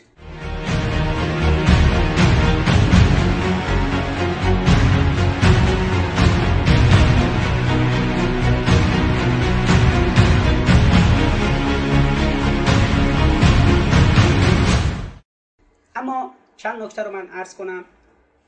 یکیش نکته کلیدی بود که سال 94 وقتی در مراسم جشن هسته در دانشگاه امیر کبیر من حیثیت علمیم رو گذاشتم روی میز و اونجا اعلام کردم که سه ماه دیگه قرار مفاد مذاکرات هسته به نتیجه برسه که بعدا اسمش شد برجام. اون موقع در فروردین سال 94 هنوز اسمش برجام نبود. اونجا من روی میز تو دانشگاه امیرکبیر خط کشیدم گفتم این یک این دو. من همه آبروی علمی خودم رو به عنوان یه معلم استراتژی می‌ذارم. اینجا میگم که آقا این مذاکرات هسته ای که هیچ که سه ماه دیگه قراره به نتیجه برسه. یعنی در تیر ماه که به نتیجه رسید اسمش شد برجام. من میگم که اگر ما ولایت فقیه رو برداریم از زنانمون هجاب برداریم ورزشگاه که هیچ ببریمشون توی کاباره ها اسرائیل رو به رسمیت بشناسیم. سفارت خونش رو توی ایران احیا کنیم. سفارت آمریکا رو احیا کنیم. همه این کارا رو برای رابطه با غرب هر چی غرب می‌خواد. موشکی رو بدیم بره پوشکی رو بدیم بره. همه چیز رو بدیم. به هر چی اون گفت در حقوق بشر گفت نمی‌دونم. هر چی که گفتن ما انجام بدیم. اصلا کلا برگردیم به قبل از انقلاب بگیم اشتباه کردیم ما انقلاب کردیم. تاثیرش در اقتصاد ما 5 درصد است. ادعایی بود که 94 تو دانشگاه امیرکبیر کردن. خیلی هم خوب سر صدا کرد و امروز بعد از گذشت 6 سال از اون روز که سه ماه بعدش برجام تصویب شد. و شش سال وقت یک ملت 80 میلیونی گرفته شد. امروز دوباره یه بازی شروع شده به نام مذاکره و دوباره یه سریا راه افتادن میگن آقا مذاکره خیلی خوبه. آقا مگه ما مشکل داریم با مذاکره؟ ما با مذاکره مشکل داریم که شما می‌خواد ما و مردم رو قانع کنید برای مذاکره.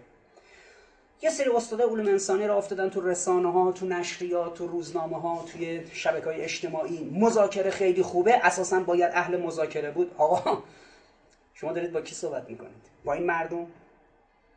شما به ما بگید دستاورد مذاکره از 1358 59 سر قضیه لانه جاسوسی تا الان که هشت بار هشت دوره ما با آمریکا یا پایین میز مذاکره نشستیم. دستاوردش چی بوده؟ تو این هشت بار یک بار شما به ما بگید یک بارش موفق بوده یک بار حتی. حالا این مذاکرات سال 1192 تا سال 1194 که نتیجه شد برجام و تصویب برجام به کجا رسید آخرش؟ دوباره قرار آمریکا برگرده به برجام. یعنی سهشنبه جلسه ای که بود امروز ادامش بوده در ویه قراره که آمریکا برگرده به برجام. اگر آمریکا برگرده به برجام آیا خوبه؟ خب یک. آنچه به بر... برگرده به برجام تازه می‌رسیم به همانی که آقای سیف رئیس بانک مرکزی بلند شد رفت آمریکا توی شورای رابط خارجی آمریکا. اردیبهشت سال 1195 یک سال بعد. رفت اونجا نشست که آقا هیچ اتفاقی نیفتاده که دلیل شما سال بعد اومدم دانشگاه امیرکبیر گفتم دیگه. گفتم آقا من که پارسال سال 94 اینجا به شما رو پرده نشون دادم. گفتم یه چیزی به نام یوترن دور برگردون در سازوکار مالی. آقای سیف آقای رئیس بانک مرکزی شما باید بلند می‌شدی می‌رفتی تو مذاکرات می‌گفتی آقای ظریف مادامی که آمریکایی این مقررات معافیت یعنی یوترن رو در مورد چرخه مالی در مورد ما اعمال نکردن شما اجازه نده آقای صالحی در قضیه هسته ای هست و نیست ما رو بده بره. این نکته اول. این اردی بهشت بود که ایشون رفت آمریکا و اونجا گفتش که آقا هیچ اتفاق نیفتاده. در دهه فجر سال 95 آقای دکتر ظریف رفت دانشگاه رفت اتاق بازرگانی. تاجرای بخش خصوصی ریختن سرش. آقای دکتر ظریف نمی‌تونیم مراودات مالی داشته باشیم. چی شد پس نتیجه برجام آقای ظریف فرمود ما درباره یوترن دور برگردیم. در مورد یوترن معافیت یوترن. و درباره قانون ایسا یعنی قانون داماتو قانون سرمایه گذاری در حوزه نفت و گاز و برون اصلا در برجام مذاکره نکرد فردا روزنامه اطلاعاتی می‌کرد که یک دکتر ظریف ما در مورد یوترن و در مورد قانون ایسا اصلا مذاکره نکردیم. 95 حالا سال بعد 96 یه دیوانه به نام ترامپ اومد سر کار. اینا میگن تقصیر اون بوده. آقا ما کاری به ترامپ سال 96 نداریم. 95 سر سال تو اردی بهشت آقای سیف رفت آمریکا گفت هیچ اتفاقی نیفتاده. آخر سال در دهه فجر آقای ظریف رفت تو اتاق بازرگانی گفتش که ما درباره یوترن و درباره ایسا قانون ایسا اصلا مذاکره نکرد. قانون ایسا سرمایه گذاری رو تضمین می‌کنه. مقررات معافیت یوترن امکان مراودات مالی رو. این دوتا اصلا در برجام نبوده و تا اینها در برجام نباشد شما نمی‌تونی سرمایه گذار خارجی رو بیاری و هیچ سرمایه گذاری خارجی رو داشته باشی. نمی‌تونی مراودات مالی داشته باشی به خاطر معافیت یوترن یعنی دور برگرد. ما برگردیم به برجام که تازه برگشتیم به اول همین بدبختی.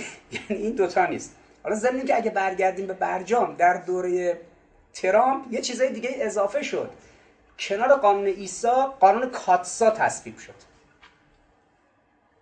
سیسادا کاتسا. اینا که مال بعد از برجامه. تازه برگردیم به برجام اول بدبختی ها با این سازکاراست اینا میان سخن سخنرانی می‌کنن و فلسفه بافی می‌کنن در مورد ضرورت برجام که امام حسین در به اصطلاح کربلا مذاکره کرد پیامبر در ماجرای صلح حدیبیه مذاکره کرد بعد خدا با ابلیس مذاکره کرد. داریم تو قرآن پره. انقدر ما تو قرآن آیه داریم که خدا با ابلیس مذاکره کردن. حتی خدا معمولیت داد به ابلیس. اونجا در قرآن هست که خدا به ابلیس فرمود که ببین برو اینایی که میپرستنت برو در اموالشون و اولادشون شریک شو و شارک کن فل اموال و اولاد نه تنها خدا با ابلیس مذاکره کرد بعد که رجمش کرد دورش کرد راندش. معمولیت بهش داد. گفت اینایی که میپرستنت برو در اموالشون و در اولادشون باشون شریک شو. ببین خدا مذاکره کرد دیگه. تازه حافظم که آقایون بهش استناد می‌کنن که گفته آسایش دو گیتی تفسیر این دو حرف است با دوستان مروت با دشمنان مدارا. بریم با دشمنان مدارا کنیم. واقعا اگر حافظ رحمت الله علیه زانو زده بود دستاش از پشت بسته بود موهاشو کشیده بودن بالا داعشیا کارد تیزو گذاشته بودن زیر گلوش. این شعر رو می‌خوند؟ آسایش دوگیتی تفسیر این دو حرف است. با دوستان مروت با دشمنان مدارا. قبول دارم. اگر اون داعشیه که وایساده سر پا موی حافظ رو گرفته بالا می‌خواد سرشو ببره اون این شعر رو خون. قبول. ولی اونی که نشسته زیر تیغ دشمن اون بیاد بگه با دوستان مروت با دشمنان مدارا این از موزه ضعف الان. بعدم آیا نتیجه مذاکره نیروهای امام حسین با شمر و یزید و ابن زیاد خوب بود؟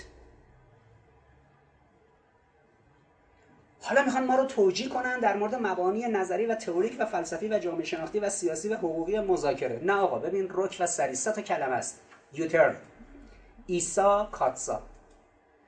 این سه تا کلمه رو اگر آمریکا میپذیره نه توسط کاخ سفیدا. کنگره و سنا.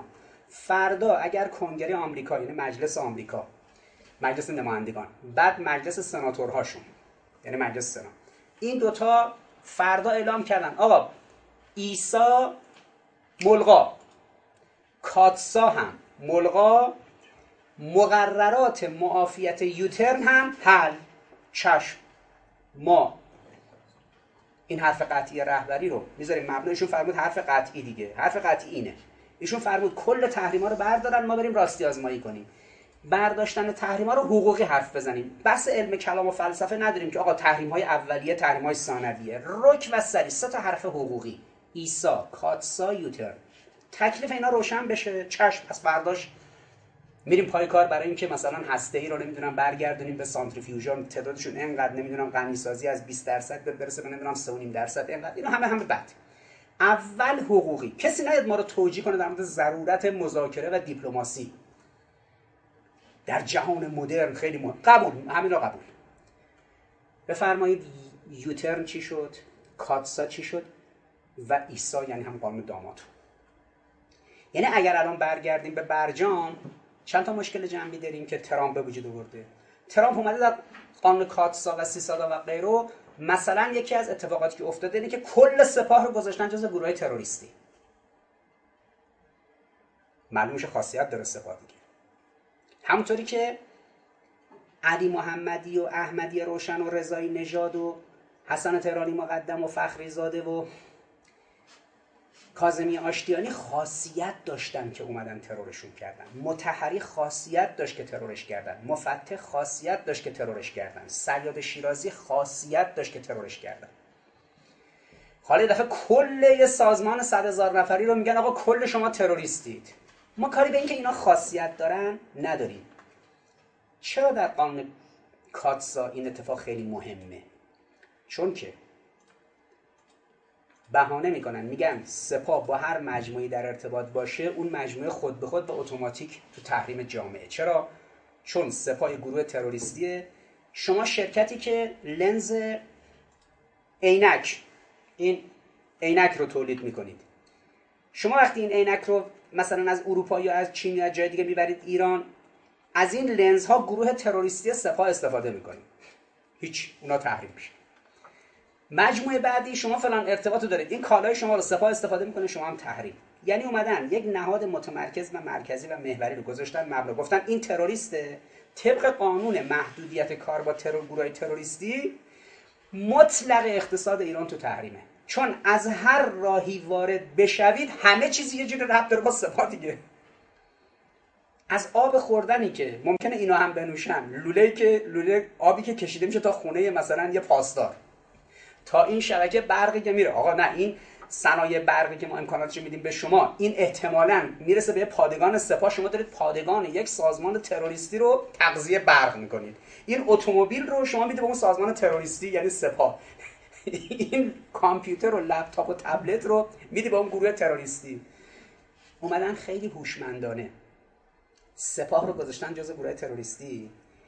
و چون سپاه شده این گروه تروریستی از دید اینا و بعدم قاسم رو به عنوان یکی از بزرگترین تروریستا ترور کردن هر کس بخواد با اقتصاد ایران کار کنه از هر رایی که وارد بشه وصل می‌کنن اون واردات صادرات رو. به این که این یه خدمات و نسبتی به سپاه می‌تونه بده اون پس اون شرکت یا اون کمپانی خود به خود میره تو لیست به اصطلاح گروهایی که آمریکایی‌ها باید بهش فشار بیارن.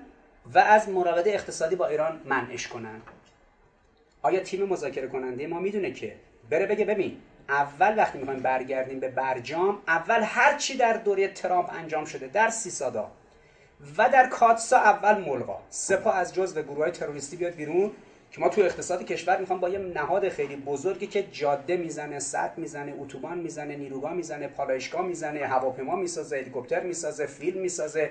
دانشگاه داره مدرسه داره اقتصاد و نون دون مملکت دست اون سیل و زلزله همه چیزو یه موقع امام می‌گفت اگر سپاه نبود کشور نبود. امروز اگر سپاه نباشه نهاد تمدنی در بشر وجود نداره دیگه. بالاخره تمدن غربی همش حرامزاده و نمی‌دونم چی چی اون وضع نقشه خانواده جهانی که سازمان ملل منتشر می‌کنه. بالاخره یه نهاد وجود داره که هیچ پیامبری شبیه این نهاد رو نداشت. هیچ امام معصومی چنین جریان منسجم یه پارچه مقتدری نداشت. که جنود ابلیس بیاد مطلق اون رو بذاره تو لیست تحریم.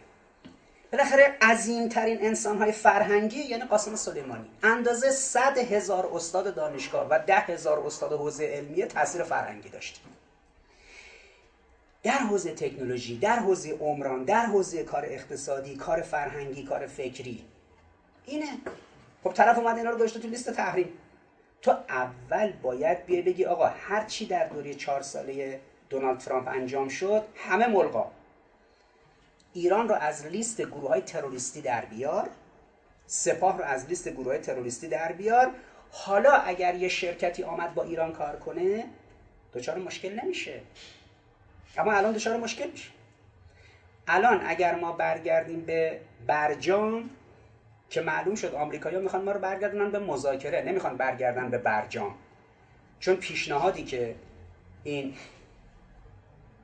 تیم مذاکره کننده آمریکا آورده بودن این بود که یک میلیارد دلار از دارایی های ایران رو آزاد کنن. ایران غنی سازی 20 درصد رو برگردونه به 3.5 درصد. چقدر زرنگن. اینا زبان ببین شما باید زبان سخن گفتن با دنیا رو بلد باشی مثل آقای ظریف و آقای عراقچی و آقای روحانی نگاه کنید. پول خودمون. ما 7 ده میلیارد دلار الان توی کره داریم. چند میلیارد دلار تو کشور اروپایی داریم توی هند داریم. از پول خود ما ایرانیا یک میلیارد دلار خودمون رو می‌خوان آزاد کنن. یک میلیارد دلار. آب نبات بدن دست ملتی که ملت 80 میلیونی که 300 400 میلیارد دلار بودجه نشه ایرانیا یک میلیارد دلارتون آزاد می‌کنی؟ شما غنی سازی 20 درصد رو بیارید برسونید به 3.5 درصد. ببین چقدر زرنگن. یعنی اصلا به آمریکا که آمریکا که یک میلیارد دلار به ما نمیده. پول خودمونه بلوکه کردن. بعد منابع خودمون می‌خوان آزاد کنن به ما میگن تو از غنی سازی 20 درصد بیا پایین. حالا 7 میلیارد دیگه مونده. برای هر یه میلیارد اونم یه چیز دیگه ازمون می‌گیرن بعد اسم اینو می‌ذارن برد برد. روش خر کردن تیم مذاکره کننده ما. تیم مذاکره کننده ما به سادگی متاسفانه با این چیزا میپذیره و ببخشید این کلمه رو به کار می‌برم دیگه. چون یه چیزی از خودشون نشون دادن تو مذاکرات قبلی که طرف میاد بهشون میگه از غنیسازی 20 درصد بیاد برسید به 7 در... به 3.5 درصد تا ما یک میلیارد دلار براتون آزاد کنیم. یعنی روش خر کردن اون یاد گرفتن. خیلی زشته. خیلی زشته. چی نشون دادید از خودتون پای میز مذاکره که دشمن اینجوری در موردتون فکر می‌کنه؟ اون کجا که ما میگیم برو پای میز مذاکره بهش بگو آقا تو باید کاخ سفید بکنی حسینیه. تو باید تبدیل بشی به جمهوری اسلامی. تو باید دست از حمایت از رژیم صهیونیستی برداری رژیم صهیونیستی از جمع کنی بره. تو باید به دین اسلام بگروی. این کجا؟ تا اینکه اون بگه نه تو الان بیا غنی سازی تو بذار کنار. من یک میلیارد دلار از دارایی خودت رو آزاد می‌کنم. این زبان آقایون توی شیرین که می‌گفتن زبان مذاکره با دنیا پس ببینید این که الان دوباره مذاکره شروع شده با عجله. شخص رهبر معظم انقلاب فرمود هیچ عجله نداره. آقای روحانی بلافاصله چند روز بعدش اومد گفتش که باید برای حل مشکل مردم عجله کرد. آقای روحانی جون مادرت تو الان هشت سال عجله کردی برای حل مشکل مردم. مردم دو ماه دیگه هم حاضرن صبر کنن. تو هیچ عجله نکن. می‌خوان حالا با عجله هول هولکی برای اینکه یه چیزی برای انتخابات برای نمی‌دونم جناح لیبرال به وجود بیارن. درد ما که هول هولکی با عجله. می‌خوان برن پای میز مذاکره که رفتن. بعد طرفم میگه اینا الان این که اومده مذاکره کنه اینا جناحشون تو انتخابات یه برگ برنده می‌خواد. الان خوب امتیاز میده. خوب امتیاز میده. بله. اون مال زمانیه که مملکت صاحب نداشته باشه. مملکتی که صاحبش حضرت حجت عجل الله تعالی فرجه شریفه ملت عظیم رشید 85 میلیونی. و یک کسی به نام امام جامعه ولی امر مسلمی اونجا نشسته. شما دموکرات ها اشتباه می‌کنید که فکر کردید توی آمریکا. الان ایران اومده پای میز مذاکره و همین الان هرچی هم شما امتیاز بخواید بهتون میدم نه بابا ببین. اشتباه عرضتون رسوندن. بماند حالا. پس نکته اصلی اینه که اون روز وقتی من سال 94 6 سال پیش گفتم آقا تأثیری در اقتصاد ما نخواهد داشت امروز تکلیف روشن شده. من بعدا البته اومدم دانشگاه امیر کبیر. گفتم آقا من اشتباه کردم. اون 5 درصد هم که گفتم پس می‌گیرم حرفمو 5 درصد هم تاثیر نداره. امروز همه دارن می‌بینن که اون آینده شناسی که ما اونجا انجام دادیم و آبرومون گذاشتیم روی میز ما کجا رو می‌دیدیم؟ الان اون ویدیو سخنرانی سال 94 دانشگاه امیر کبیر الان روی کانال من توی یوتیوب در آپارات در تلگرام رو کانال خودم بارگذاری شده از دیروز و تعداد زیادی چند هزار نفر اومدن دیدن. دوستانی که ندیدن برم ببینم ببینید بالاخره ما 6 سال پیش چه جهتگیری رو چه مشکلاتی رو در این قضیه دیدیم و امروز کار به کجا رسیده؟ البته اونجا من نگرانی خودم در مورد اینکه بعضی رفتن با اسرائیل مذاکره کردن 25 سال پیش رو مطرح کردم. خب اینا خیلی نگران شدن. من نگران بودم که مبادا کل تیم مذاکره کننده ما که توی انگلیس و آمریکا دکترا گرفته رئیس جمهور ما هم که غیر از اینکه رفته توی آمریکا توی انگلیس دکترا گرفته یه مذاکراتی با اسرائیلیا داشته. نکنه اینا دشمن یه چیزایی ازشون داشته باشه الان بیاد سرنوشت ملی رو دچار مسئله کنه. که آقایون چند سال دادگاه برای ما تشکیل دادن هر روز برو بیا مشکلاتی که ایجاد کردن که دادگاه پشت دادگاه. هی مدام قاضی شماره یک. منو تعقیب صادر می‌کرد پرونده رو یه دادگاه دیگه باز می‌کردم. قاضی شماره دو قاضی شماره سه قاضی شماره چهار. و ماجرا داره. حالا اینا رو توی خاطرات من که مبسوط نوشته شده پنج تن از بزرگترین قضات دستگاه قضایی کشور که پای این پرونده کلان موندن ببینید الان مشکل اصلی ما چیه؟ مشکل اصلی ما اینه که حضرت آقا فرموده عجله نکنید در قضیه هسته این مذاکرات هسته و دولت داره عجله می‌کنه. چون دو ماه دیگه انتخابات. و دشمن فهمیده که اینها عجله دارن. می‌خواد ازشون امتیاز بگیره. یک میلیارد دلار آزاد می‌کنم از منابعتون رو. شما بیاید و غنیسازی رو از 20 درصد بیارید 3 درصد. این خطره. مردم باید هوشیار باشن. ما باید حواسمون باشه که این اتفاق ویژه نیفته. نکته دومی که اونجا اشاره کرده بودم این بود که اقتصاد جهان در رکود عظیمی فرو رفته. اون روز 56 تریلیون دلار اقتصاد جهان بدهی داشت. الان بدهی اقتصاد جهان رسید به 80 تریلیون و شما سال گذشته در ایالات متحده سال گذشته میلادی یعنی سال 2020 که 5 تا اتفاق عجیب در آمریکا افتاد. آمریکا 154 روز آشوب خیابونی داشت در شهرهایی مثل پورتلند دیترویت تو خود مثلا شیکاگو توی نیویورک و جای دیگه. سر قضیه اون ماجرای سیاپوسته و اینکه زدن مجسمه های بنیانگذاران آمریکا رو کریستوف کلم رو تاماس جفرسون رو به اصطلاح همیلتون رو جورج واشنگتن رو همه رو کندن انداختن پایین. هویت آمریکا رو بردن زیر سوال.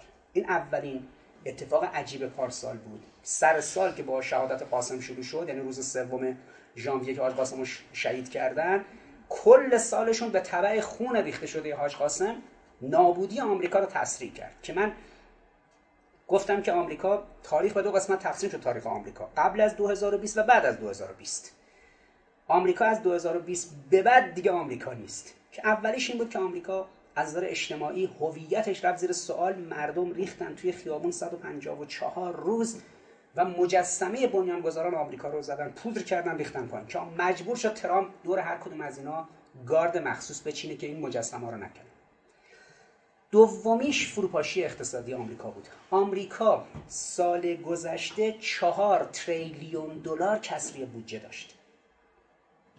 ببینید آمریکا از مجموعه 80 تریلیون دلار بدهی اقتصاد جهان 28 تریلیون دلارش مال آمریکاست دیگه. آمریکا 28 تریلیون دلار بدهی داره. هیچ وقت سابقه نداشت در تاریخ آمریکا که آمریکا چهار تریلیون دلار کسری بودجه داشته باشه. چهار هزار میلیارد دلار آمریکا کسری بودجه داشت پارسال و خیلی حیرت انگیزه. قول میدم به شما امسال بایدن سال 2021 بایدن نتونه کسری بودجه رو مشکلش حل کنه. صدای این مشکلات اقتصادی اروپا و آمریکا در نمیاد. استاد اقتصاد تو ایران به نفعشونه که این مسئله رو نذارن مطرح بشه. چون شما شنیدید یه استاد اقتصاد این تابلو بدهی آمریکا رو بیاد نشون بده. مدام از ما تو همه دانشگاه مختلف. سراسر کشور تو همه دانشگاه کشور من اینو رو پرده نشون دادم.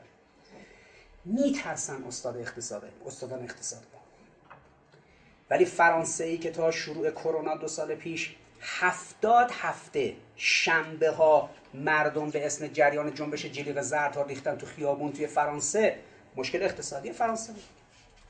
مشکلات اقتصادی کشورهای مختلف اروپایی آمریکایی که این که سال 2020 آمریکا 4 تریلیون دلار کسری بودجه داشت. پس اول آمریکا یه مشکلی پیدا کرد به نام هوی مشکل هویتی. اساس آمریکا رفت زیر سوال. از کریستوف کلم تا تاماس جفرسون. جنبش های حقوق بشری. آمریکایی که همه رو متهم می‌کنه به نقض حقوق بشر خودش مهمترین ناقض حقوق بشر شناخته شد دوم اینکه آمریکا به عنوان نظام کپیتالیستی و سرمایه‌داری اولین کشوری است که بالاترین کسری بودجه رو داره از بودجهش بیشتر. کسری بودجه آمریکا از کل بودجه آمریکا بیشتر. حالا ما تو تحریمیم. یه چیزی. آمریکا چی؟ ولی خیانت جریان رسانه ای و خیانت استادانی که در دانشگاه های ما سعی کردن میگن همه جای جهان گل و بلبلیه فقط ایران مشکل داره چون نرفته مذاکره کنه با آمریکا. ولی زمستون میگذره روسیاییش به زغال میمونه. صبر کنید. آمریکا بحران هویت پیدا کرد در حقوق بشر پارسال و آمریکا فروپاشی اقتصادش عینی تر شد و افولش جدی تر شد. چهار تریلیون دلار کسری بودجه.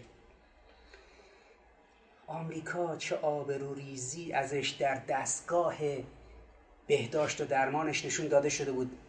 پنجاه سال جوانای دنیا هر فیلم سینمایی آمریکایی دیدن هر سریالی دیدن تا یه کسی نوک انگشتش زخم شد از بالا هلیشات می‌کردن. دوربینای مثلا این سینماگرا از بالا نشون می‌دادن که 20 آمبولانس اومده چراغای گردون آبی و قرمز اینا داره کار می‌کنه. به مخاطب اینجوری القا می‌شد. می‌دونی تو آمریکا یه کسی انگشتش یه دونه سوزن به نوک انگشتش بخوره ده تا آمبولانس تیمای حرفه‌ای پزشکی میان. این القایی هست که توی فیلم های سینمایشون آمریکا نشون میده یا نه؟ شما از آمریکای طرفدار حقوق بشر همش دادگاه های شیکی می‌بینید که هیئت منصفه دارن. بعد 154 روز مردم در قضیه حقوق بشر سیاپوستا ریختن تو خیابون پارسال. آقا آمریکا یه سیستم بهداشت درمان داره. چیه؟ شما نمی‌دونید. اصلا یه چیز عجیب غریبیه. نگاه کن تو فیلم های سینماییشون. تا یکی یه طوریش میشه 50 تا آمبولانس میان. اما بدترین راندمان کاری رو دستگاه بهداشت درمان آمریکا در مواجهه با کرونا داشت. و هنوز رتبه اول میزان آلودگی و میزان مرگ و میر در کرونا در 14 ماه گذشته مال ایالات متحده آمریکاست. بعدش برزیله بعدش انگلیسه بعدش هنده. چی شد اون قدرت افسانه ای مدیریت بهداشت و درمان آمریکا؟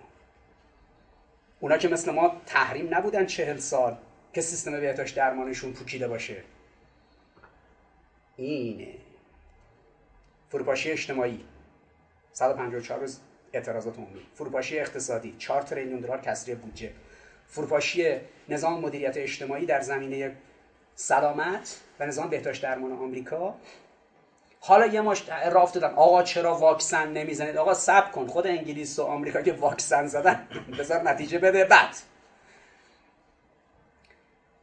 اما یکی از بدتریناش که آبروی آمریکا رو برد درگیری نظامی با ایران بود. هیمنه آمریکا شکست. آمریکا قبلا کماندوهاش جلو ما زانو زده بودن. آمریکا قبلا آرکیوش آمده بود.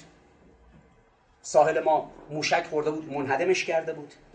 اما هیچ وقت در یک جنگ رو در رو که آمریکا بیاد مثلا فرض کنه دزدکی ناجوان مردانه بیاد کنار فرودگاه بغداد سفر رسمی یک مقام ایرانی رو با یک مقام رسمی دیگه عراقی یعنی ابو مهدی المهندس رو این سفر رو مورد هجوم تروریستی قرار بده و این دوتا بزرگوار رو شهید کنه هیچ وقت آمریکا ندیده بود در تاریخش که مستقیما تماس بگیرن بهش بگن که آقا موشک بالستیک بزنیم شخم بزنیم پایگاهت رو.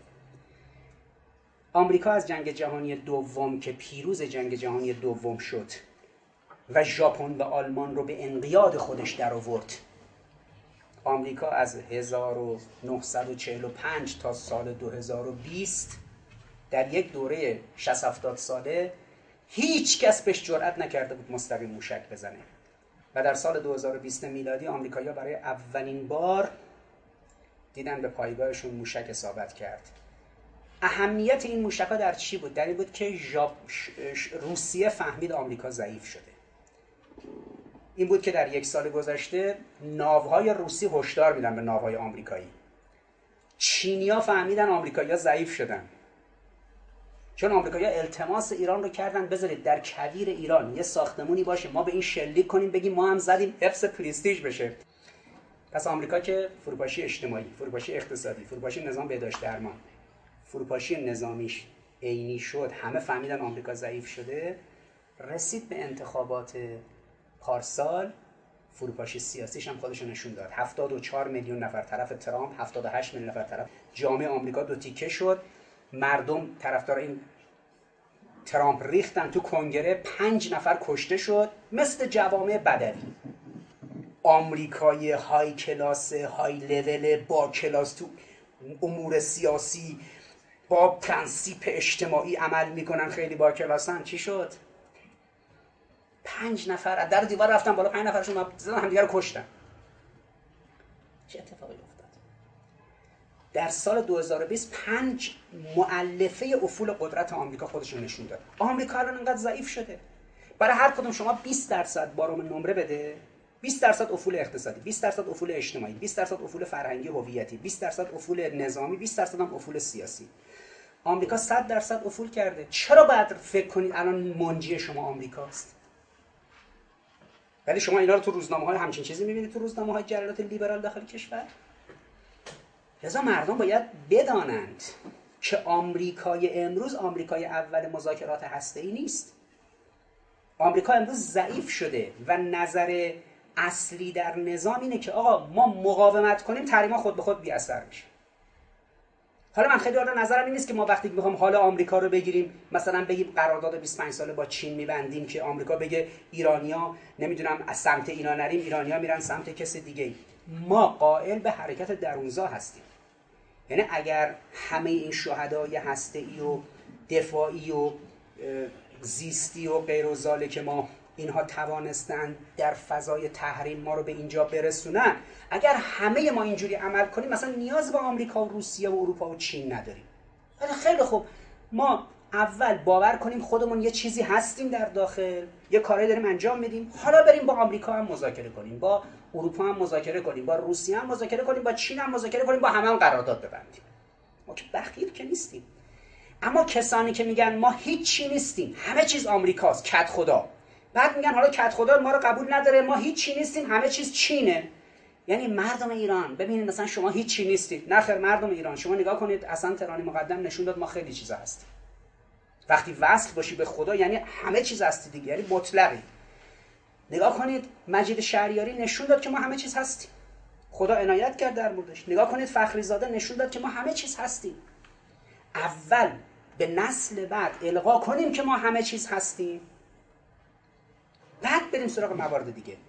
من به یک دانشجوی یه موقع گفته بودم که این کتاب مقدس یهود تورات یه مشکل پایه داره. حضرت جبرائیل میاد زمین یا مثلا خدا میاد زمین کشتی می‌گیره با حضرت یعقوب. آقا چجوری ممکنه آقا این چه کاریه؟ بعد اونجا آمده که وقتی حضرت از شب تا صبح هم کشتی می‌گیرن. کشتی می‌گیرن بعد شکست می‌خوره. حضرت بعد حضرت می‌خواد بره یعقوب میپره. پای اینو می‌گیره میگه به من باید برکت بدی و الا نمی‌ذارم بری. اونم یه باشه بهت برکت میدم. تو از این به بعد اسمت اسرائیل اسرائیل یعنی مقاوم در مقابل خدا. یعنی کسی که خدا نتونسته تو کشتی شکستش بده. میگه باشه. بعد ولش می‌کنه اونم نامردی می‌کنه. یه لگدی می‌زنه به پای چپ این دیگه این تا آخر عمر پای چپش دچار مشکل بود. بعد اونجا نوشته که مثلا یهود گوسفند که زب می‌کنن گاف که زب می‌کنن مثلا رونه نمی‌دونم چپش رونه راستش. حالا توی خود تورات برید ببینید ماجرا نوشته شده. نمی‌خوام. هزاران برای این نقاشی کشیده شده تو اکثر فیلم های سینماییشون این صحنه رو نشون دادن. یه دانشجو به من گفتش که چجوری شما میگید این کتاب های مثلا تورات و انجیل تعریف شده؟ من یه لیستی از این مواردی که اصلا با عقل جور در نمیاد رو گفتم و اینم بلند شد رفته بود به یه حاخام یهودی تو اروپا گفته بود. گفت بود آقا چجوری ممکنه خدا یا مثلا جبرئیل اومده باشه زمین کشتی بگیره با پیامبر خدا؟ گیر داده بود دیگه و رفته بود آقا کوتاه نیومده بود. اون حاخامه گفته بود که ما این افسانه رو گذاشتیم مبنا تا این اعتماد در انسان یهودی به وجود بیاد که ببین تو کسی هستی که خدا رو کشتی زدی زمین. اصلا وقتی به تو میگن اسرائیل یا بنی اسرائیل یعنی کلمه اسرائیل در عبری یعنی مقاوم در مقابل خدا. خدا هم زورش به تو نرسیده. اینه که یهودی جماعت احساس می‌کنه خدا هم شکست داده حضرت جبرائیل هم شکست داده. یک اعتماد به نفس اینجوری و لذا خودشونو تافته جدا بافته میدن ما که نمیگیم در مورد انسان ایرانی اینجوری جلو بریم. که انسان ایرانی تو خدا رو آوردی زمین باش کشتی گرفتی شکستش دادی. ولی میگیم آقا ببینید ما یه چیزی هستیم. حضرت نوح قرآن میفرماد 950 سال دعوت کرد. آخرش که بهش نگروید. یک باغ وحش نجات پیدا کرد. یه کشتی درست کن داخلش سری حیوان بچین. ما چهل و دو ساله تونستیم. کاری که تو دوره انبیا نشد و در دوره ائمه نشد رو مردم ما تونستن محقق کنن با عنایت خود خدا. پس خیلی مردم ما با کلاسن. و دانشمندان ما مثل شهریاری و علی محمدی و فخری زاده و اینها خیلی تونستن کار کنن. ما باور کنیم اگر این فرهنگ رو جا بندازیم ما می‌تونیم خودمون به عنوان ابرقدرت جهانی ارز اندام کنیم. حالا با همه دنیا هم بریم توافق نامه 25 سال 25 سال 25 سال امضا کنیم. از آمریکایی‌ها تا ژاپنیا که بخیل که نیستیم. اما اگه اومدی به این مردم گفتی ببین مردم شما هیچی نیستید. باید بریم با آمریکا کت خدا ببندیم آب خوردنتون حل بشه. بعد 6 سال که اینجا رفتی سر کار بهش نتیجه نرسید بگید خب بریم حالا با اون ور با شرقی ها ببندیم. نه ما که چنین باوری نداریم. لذا این نکته کلیدی که الان مطرح اینه که اون روز من 6 سال پیش داد زدم در دانشگاه امیرکبیر که آقا اقتصاد جهان دچار افوله. روی پرده نشون دادم که اقتصاد جهان 57 تریلیون دلار بدهی داره. اگر 6 سال مردم رو علاف مذاکره با آمریکا نمی کردند و 6 سال مثل محسن فخریزاده توی سپند مثل حسن ترانی مقدم توی صنایع موشکی مثل کازمی آشتیانی در مجموعه دیگه تلاش می‌کردن کار رو به جایی میرسوندن. الان ما وضعمون اینجوری نبود. خیلی به رشد رسیده بودیم. از این رو باز هم دوباره همون اشتباهات داره تکرار میشه و باز هم دوستان دارن میرن با عجله پای میز مذاکره و دارن اشتباه می‌کنن و این اشتباه گریبانشون رو خواهد گرفت و قطعا در نظام نباید ما زیر بار این عجله دوستان بریم. به هیچ وجه. سه تا کلمه بیشتر نداریم. کاتسا ایسا و مافیت یوتر این سه تا تکلیفش روشن شد باشه.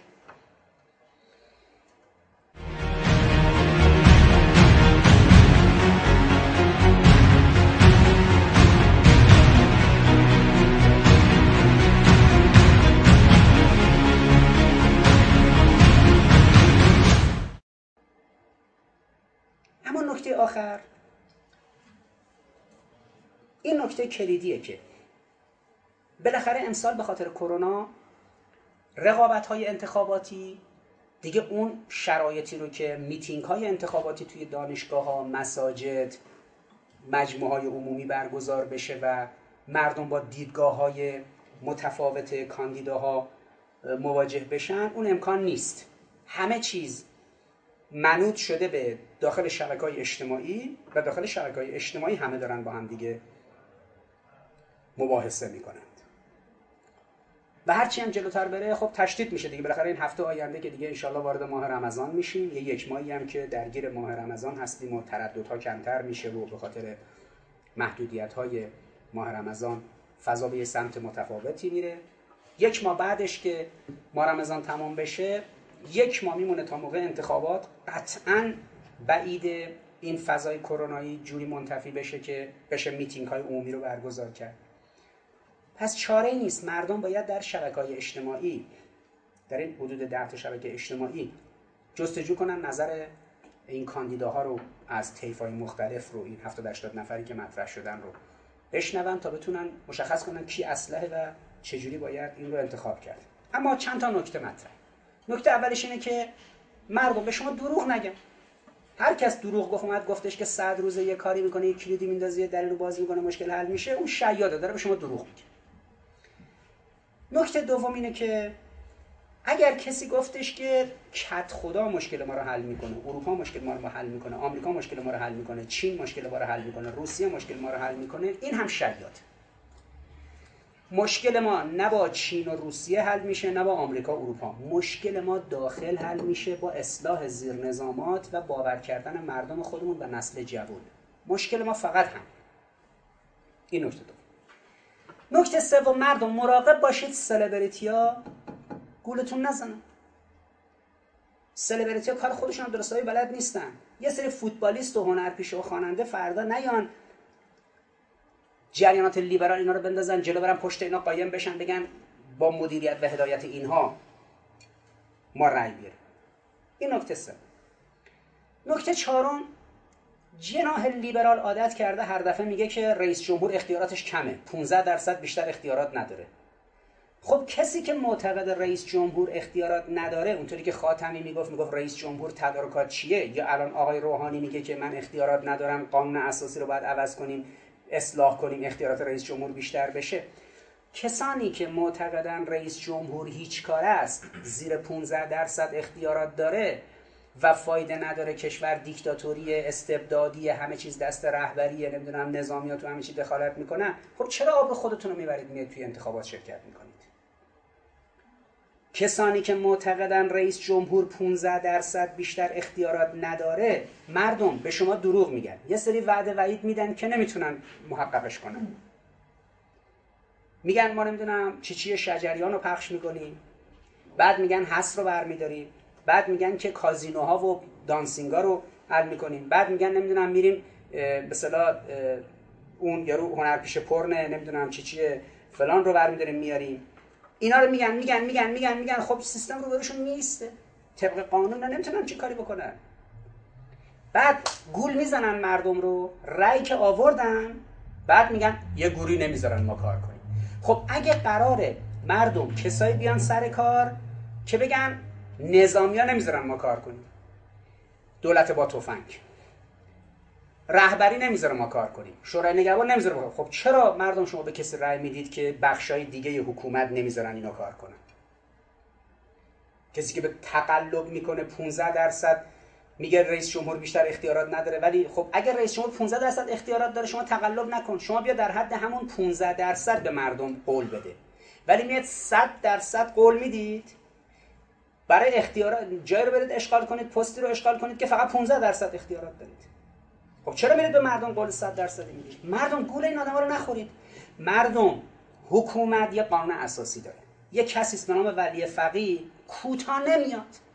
یه نهادی هم هست به نام سپاه پاسداران باید از اسلام و انقلاب دفاع کنه.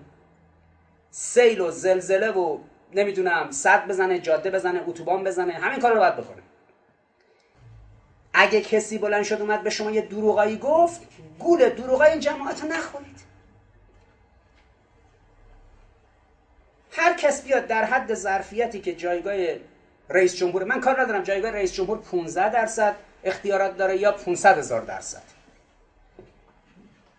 آقایون اصلاح طلب اگر 8 سال تمام به این تبل نواختید که رئیس جمهور 15 درصد اختیارات داره خب غلط می‌کنید دوباره میاد کاندیدا میشید. برای 15 درصد. اینم نکته بعدی. نکته چهارم اینه که جریان اصلاحات معتقد اسلام مرده. شورای نگهبان باید مراقب باشه. آقایون شورای نگهبان. اینا من عباسی یه حرفی بزنم 20 سال پیش 10 سال پیش تو فلان کلاس میرن یه تیکه سی ثانیهشو در میارن سر صدا را میندازن بعدم بالا میشن میرن شکایت می‌کنن. من چند سال دارم میگم اینا پشت سر جواد تبا تبایی گفتن خدا مرد. نظر نیچه بود می‌گفت خدا مرد. گفتن اسلام مرد و دیگه با مرگ اسلام چیزی به نام اسلام سیاسی وجود نداره. ما باید بریم سراغ پروژه ایران شهری. به این آدم با این تفکر آقای غلامی وزیر علوم این دولت و آقای روحانی رئیس جمهور به عنوان رئیس شورای عالی انقلاب فرهنگی در جلسه به در همایش علوم انسانی فارابی نهمین دوره در سال 96 جایزه ویژه علوم انسانی دادن به این آدم به خاطر نظریه مرگ اسلام. کسانی که معتقدن اسلام مرد اینا دوباره باید حق اینو داشته باشن بیان در انتخابات شرکت کنند. چه جوابی شما اعضای شورای عالی انقلاب شورای عالی انقلاب فرهنگی دارید بدید که یه آدمی بلند شده گفته اسلام مرد صدا یکیتون در نیامد چرا جبهه اصلاحات ساکته؟ چون پاسخی ندارن چون مطلق اعضای جبهه اصلاحات و اعتدال از معمم و مکلاشون همه معتقدن اسلام مرد. خودتون مردید. خودتون مردید. اینایی که یه تیکه سخنان ما رو برمیدارن سر صدا روش می‌کنن این همه من اینو گفتم فکر می‌کنید نشنیدن؟ همشون شنیدن همشون هم خبر دارن. ولی باورشون اینه. لذا مطالبه عمومی باید بشه. هر کس آمد از اصلاح طلبا کاندیدا شد اول باید بگه که نظرش در مورد موضع تئوریسین رسمی جناح اصلاحات یعنی جواد تبا تبایی چیه؟ آیا معتقدن که تئوریسین و ایدئولوگشون در پروژه سیاست نامه و پروژه ایران شهری آیا اسلام مرده؟ اگه اسلام مرده کسی که معتقد اسلام مرده غلط می‌کنه بیاد تو انتخابات جمهوری اسلامی شرکت کنه. به عنوان کاندیدا. با پررو پررویی نه اعتقاد دارن که اسلام باید پیاده بشه نه اعتقاد به نظام دارن نه اعتقاد به ولایت دارن نه اعتقاد به خون شهدا دارن نه اعتقاد به ایران دارن نه اعتقاد به حل مشکل مردم دارن.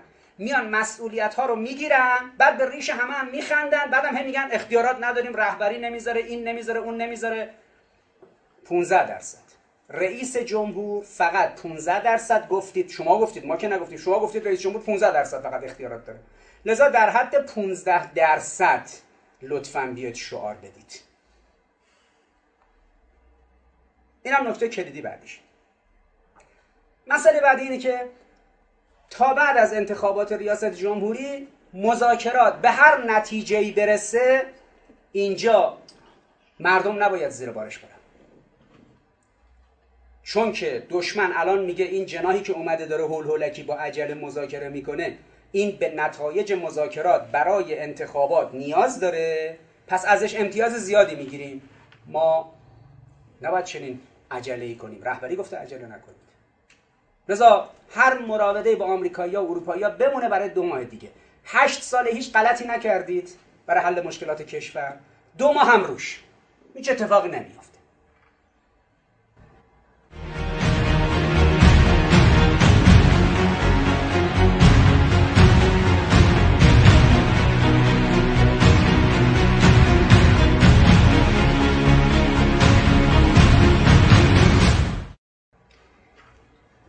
اما ما در حرکتی که انقلاب شکوهمند اسلامی انجام داده و امسال در سال 1400 قرن جدیدی رو داریم مقدماتش رو میچینیم شروع می‌کنیم که قرن قرن نسل سوم و چهارم انقلابه و اینها هستن که از این به بعد می‌خوان این حرکت شکوهمند رو به نتیجه برسونن.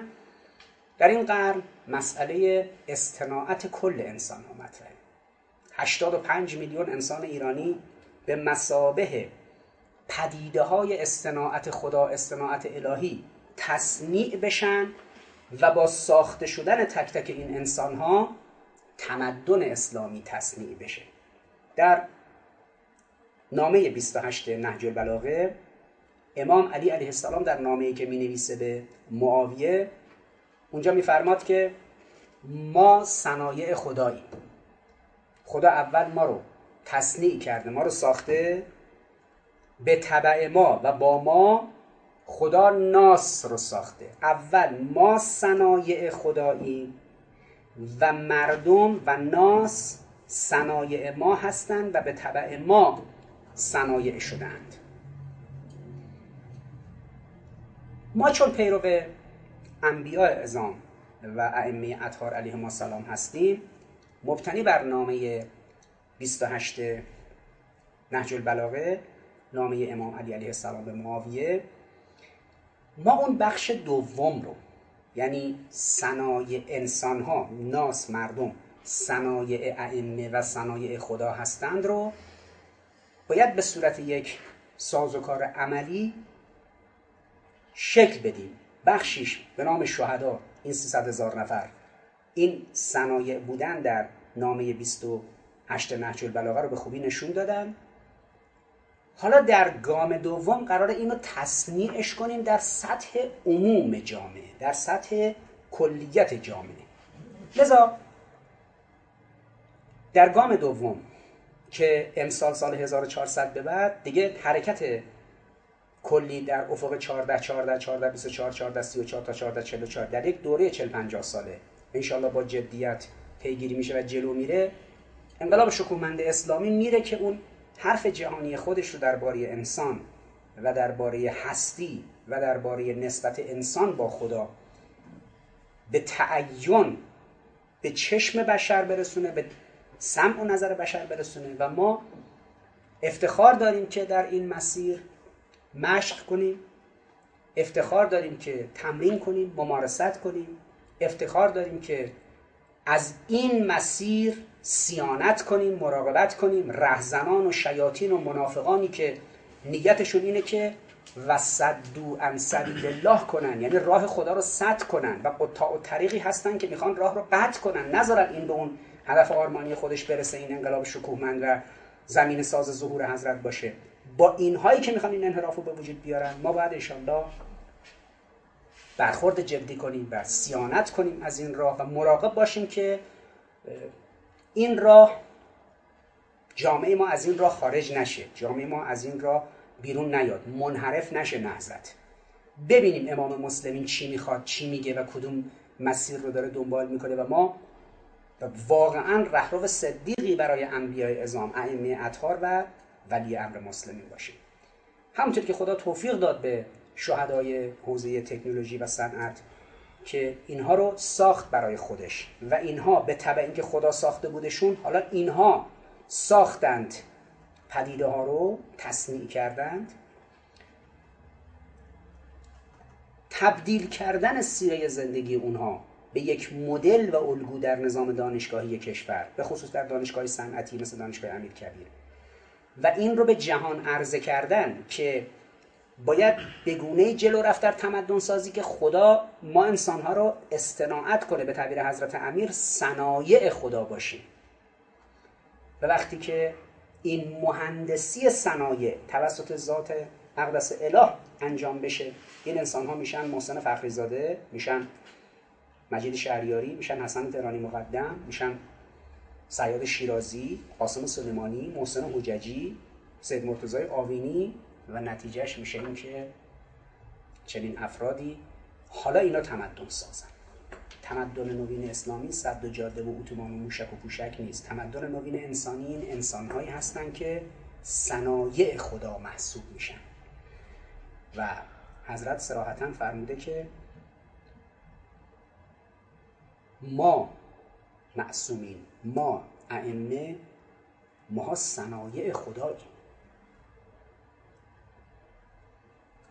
و ناس و مردم صنایع بعد از ما هستند صنایع ما هستند و به طبع ما تصنیع شد